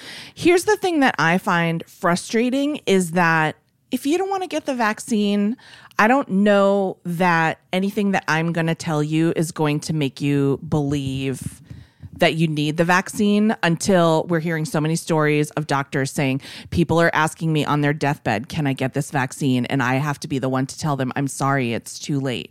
You could have, but you chose not to. But here is what I find frustrating is that if you don't want to get the vaccine, then you have to do some things in place up you have to lock yourself back down. That's your choice you know what i mean? But if you want to go out in the world and be shopping at grocery not wear a stores and not wear a mask or whatever it is like most people who know what they're talking about now are saying the best, most prudent thing to do to keep yourself and to keep other people who can't be vaccinated safe and to knock this back down is to get vaccinated and wear a mask when you're indoors, especially again. But people just want what they want. And I understand. I understand. But you have to make some sacrifice. Everyone is making some sacrifice, whether it's getting the vaccine and ow, it hurts to get stabbed with a needle and I'm a little bit nervous about imaginary side effects that but I'm making that sacrifice or like I don't love to wear a mask but I'm going to or stay home, lock yourself back down. But the thing is, I think that people are just like, well, if I get it, I get it. But that's not it. You can still give it to kids. You can still give it to sick people who can't be vaccinated. You can still Um, yeah, you guys, how many people? I mean, I have a friend who's currently in cancer treatment, cannot get the vaccine. Right. Immune system is weakened, right. has children of, has to beat this fucking cancer, A, but shouldn't have to worry that she might also have to beat this fucking Delta variant. Right. COVID, period. She Yeah. couldn't get the vaccine. She's been going through treatment. Right. Fuck, man. So it's so fucking important that you like go to bars and like not and go to workout classes without being vaccinated. I can't. I can't. I cannot understand the selfishness. I just fucking can't. It's Because because I don't care. Yeah, you'll be fine. You'll be fucking fine. You'll beat it. But your kid is at the park with my friend's kid, and my friend's kid gets sick and brings it home to my friend, and it could fucking kill her. right. New York has 57.3% of people fully vaccinated. Not New York City, that's New York State. California State has 53%. Arizona's at 45%. Texas 44. Florida is at 49. South Carolina's at 40. Georgia 38. Alabama 34. Mississippi 34, Louisiana 37, Arkansas 36. Maybe I need to go on Instagram and get an actual microchip injected into me to show how big that needle would have to be to shoot a microchip into me. That sounds terrible. but, here's what I'm going to say. Like, I just feel like this is what's so crazy to me is like, you guys, drug companies are trying to keep you alive so they can give you more drugs. They're not like that is not a their whole business game. model to kill you Their- off. If their business model was killing you off, like dudes, that would be terrible business for them. That's number one. Number two, you already have a motherfucking microchip implanted in you, and it's called your cell phone. and you carry it with you wherever you go, and it tracks what you do, and who you see, and where you park, and what you eat, and it, it like what pictures you fucking take. So if you're really fucking concerned about some kind of conspiracy, Yeah. like go off the grid, motherfuckers. Get the fuck out of here. Go off the grid. Throw away the cell phone, get rid of your fucking computer, and fucking sure as hell turn off 24 hour bullshit Fox News. Yeah. All of them. Turn them all off. Turn them off. No more podcasts. No more. We're preaching to the choir, by the way, here. You know- Maybe. Maybe I've been surprised in the past week, is all I'm going to say to you. Okay. All right. Yeah. Interesting. Yeah. Interesting. Okay. Well, I'll say this. If you are listening to the podcast and you haven't gotten your vaccine, it's because It's not too late. it's not too late. And it's because it's not we- too late for you it's 'cause you're because listening. We love you that we want you to do it. And because we love the people around you that we don't even know. That we want you. Here's your chance to be a fucking hero. People always love to talk about how they would how they fantasize about saving someone's life. You Or have like what they would have done differently in World War II. Guys, this is World War II. Guess this what? is yeah here's here's your big chance and i this will make us feel better maybe because that's what this podcast is about making busy and i feel better busy and me Basically true. um if you have managed to convince someone in your life who is resistant to getting uh, a vaccine let us know what you did and maybe we and can like, how? yes. we can analyze the Mm-hmm. psychology of it you can message us on on insta or you can send us uh an, An email, email. and the emails at the top of the instagram page I don't think me being so angry is going to work, but um I don't it doesn't seem like facts and figures work, so I'm just trying a different tactic. Right. Like the one time I did I ever tell you about this? This is really insane parenting. what One time I had a child, I'm not going to say which child, who was having like an actual, like just a fit. And nothing would stop it. And I was holding a glass of water. And I was like, I'm just gonna like splash them with the water a little bit. Yeah. So I did because I thought it would like get them out of the. It didn't work. It was bad. but then, but then like Mark came in and was like, "What did you do?" And I was like, "I don't know. I just I read the thing about like in DBT like cold water on your face, and I thought if I like just splashed water." And Mark was like, "That is, you're supposed to do it to yourself. You don't have somebody else do it to you, which is you know." But also like, what? Why would? And, but then the kid the kids started like kind of laughing because Yeah. it was so insane. And I was like, you guys, that was a really terrible parenting move. I'm so sorry. I just like, I thought that it was the thing where, guys, in DBT therapy, which is dialectical behavioral therapy, there's a thing where you, if you're having like a panic or something, you can't get out of it, you want to put like cold water, basically like on your face, like where you would like dive into water. Yes, yeah, So it's like your yeah. eyes and forehead and like nose Yes.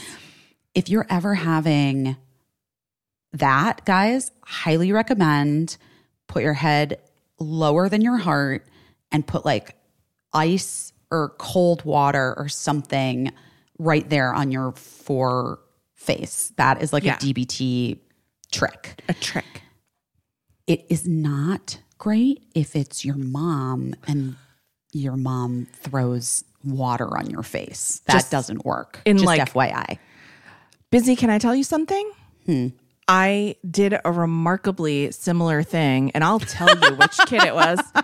Eli, our intern, my older son. Hi, Eli. Um, when he was having like some type of meltdown, and it wasn't water, it was orange soda. I had a glass of orange No. soda, and I was like, if you don't stop, I'm gonna throw this in your face like you they gave do, you gave him a warning. like you do on television. I thought surprise was going to be in my favor. he said you wouldn't dare and i just Well, fully obviously. went Yeah. real housewives on him flung a glass of orange soda in his face and he laughed and laughed his head off and it was the end of the but that's the good thing about eli is uh he can you could always shock him out of a out of a childhood meltdown by making him laugh Well, that I mean, that actually is what ended it was the laughter. Yeah, but it was sort of like at my expense because I was like, this is gonna work. Like I was like confident Yeah. that I had like figured it out because of the DBT book I was reading. Oh my but that's not how it works.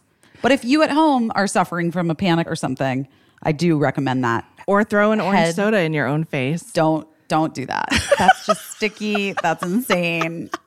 Well, guys, we've ended the day with some bad parenting some un- things. some not the bad parenting that we did, so you don't have to. yeah And um, please, with these vaccines, I'm just like, uh, I don't even know at this point. You know that dogs and cats can get COVID. Oh God. Well, So- see, maybe that's There. what would get people It- to get. I'm not even kidding you. That's why I bring it up. Yeah, yeah. Because I know people often love a dog and care more about a dog's plight than another a fellow human. So maybe Yeah. that's all right. Let us know how you convince someone to get a vaccine, and maybe we'll do like a drawing for merch that smells like busy. that she's already worn. I mean, it's possible. I I smell pretty good. I think so. You don't. You have Yeah. like a. You have a nice neutral scent. Well, you know, I don't smell like anything. We've talked about it.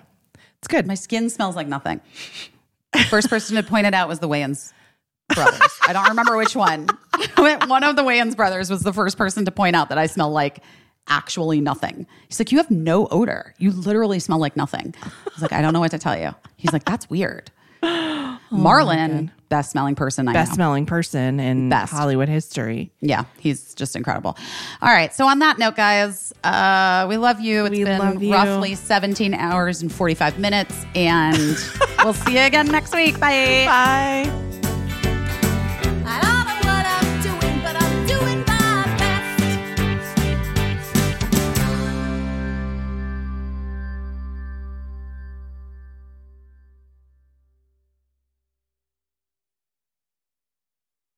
Oh no.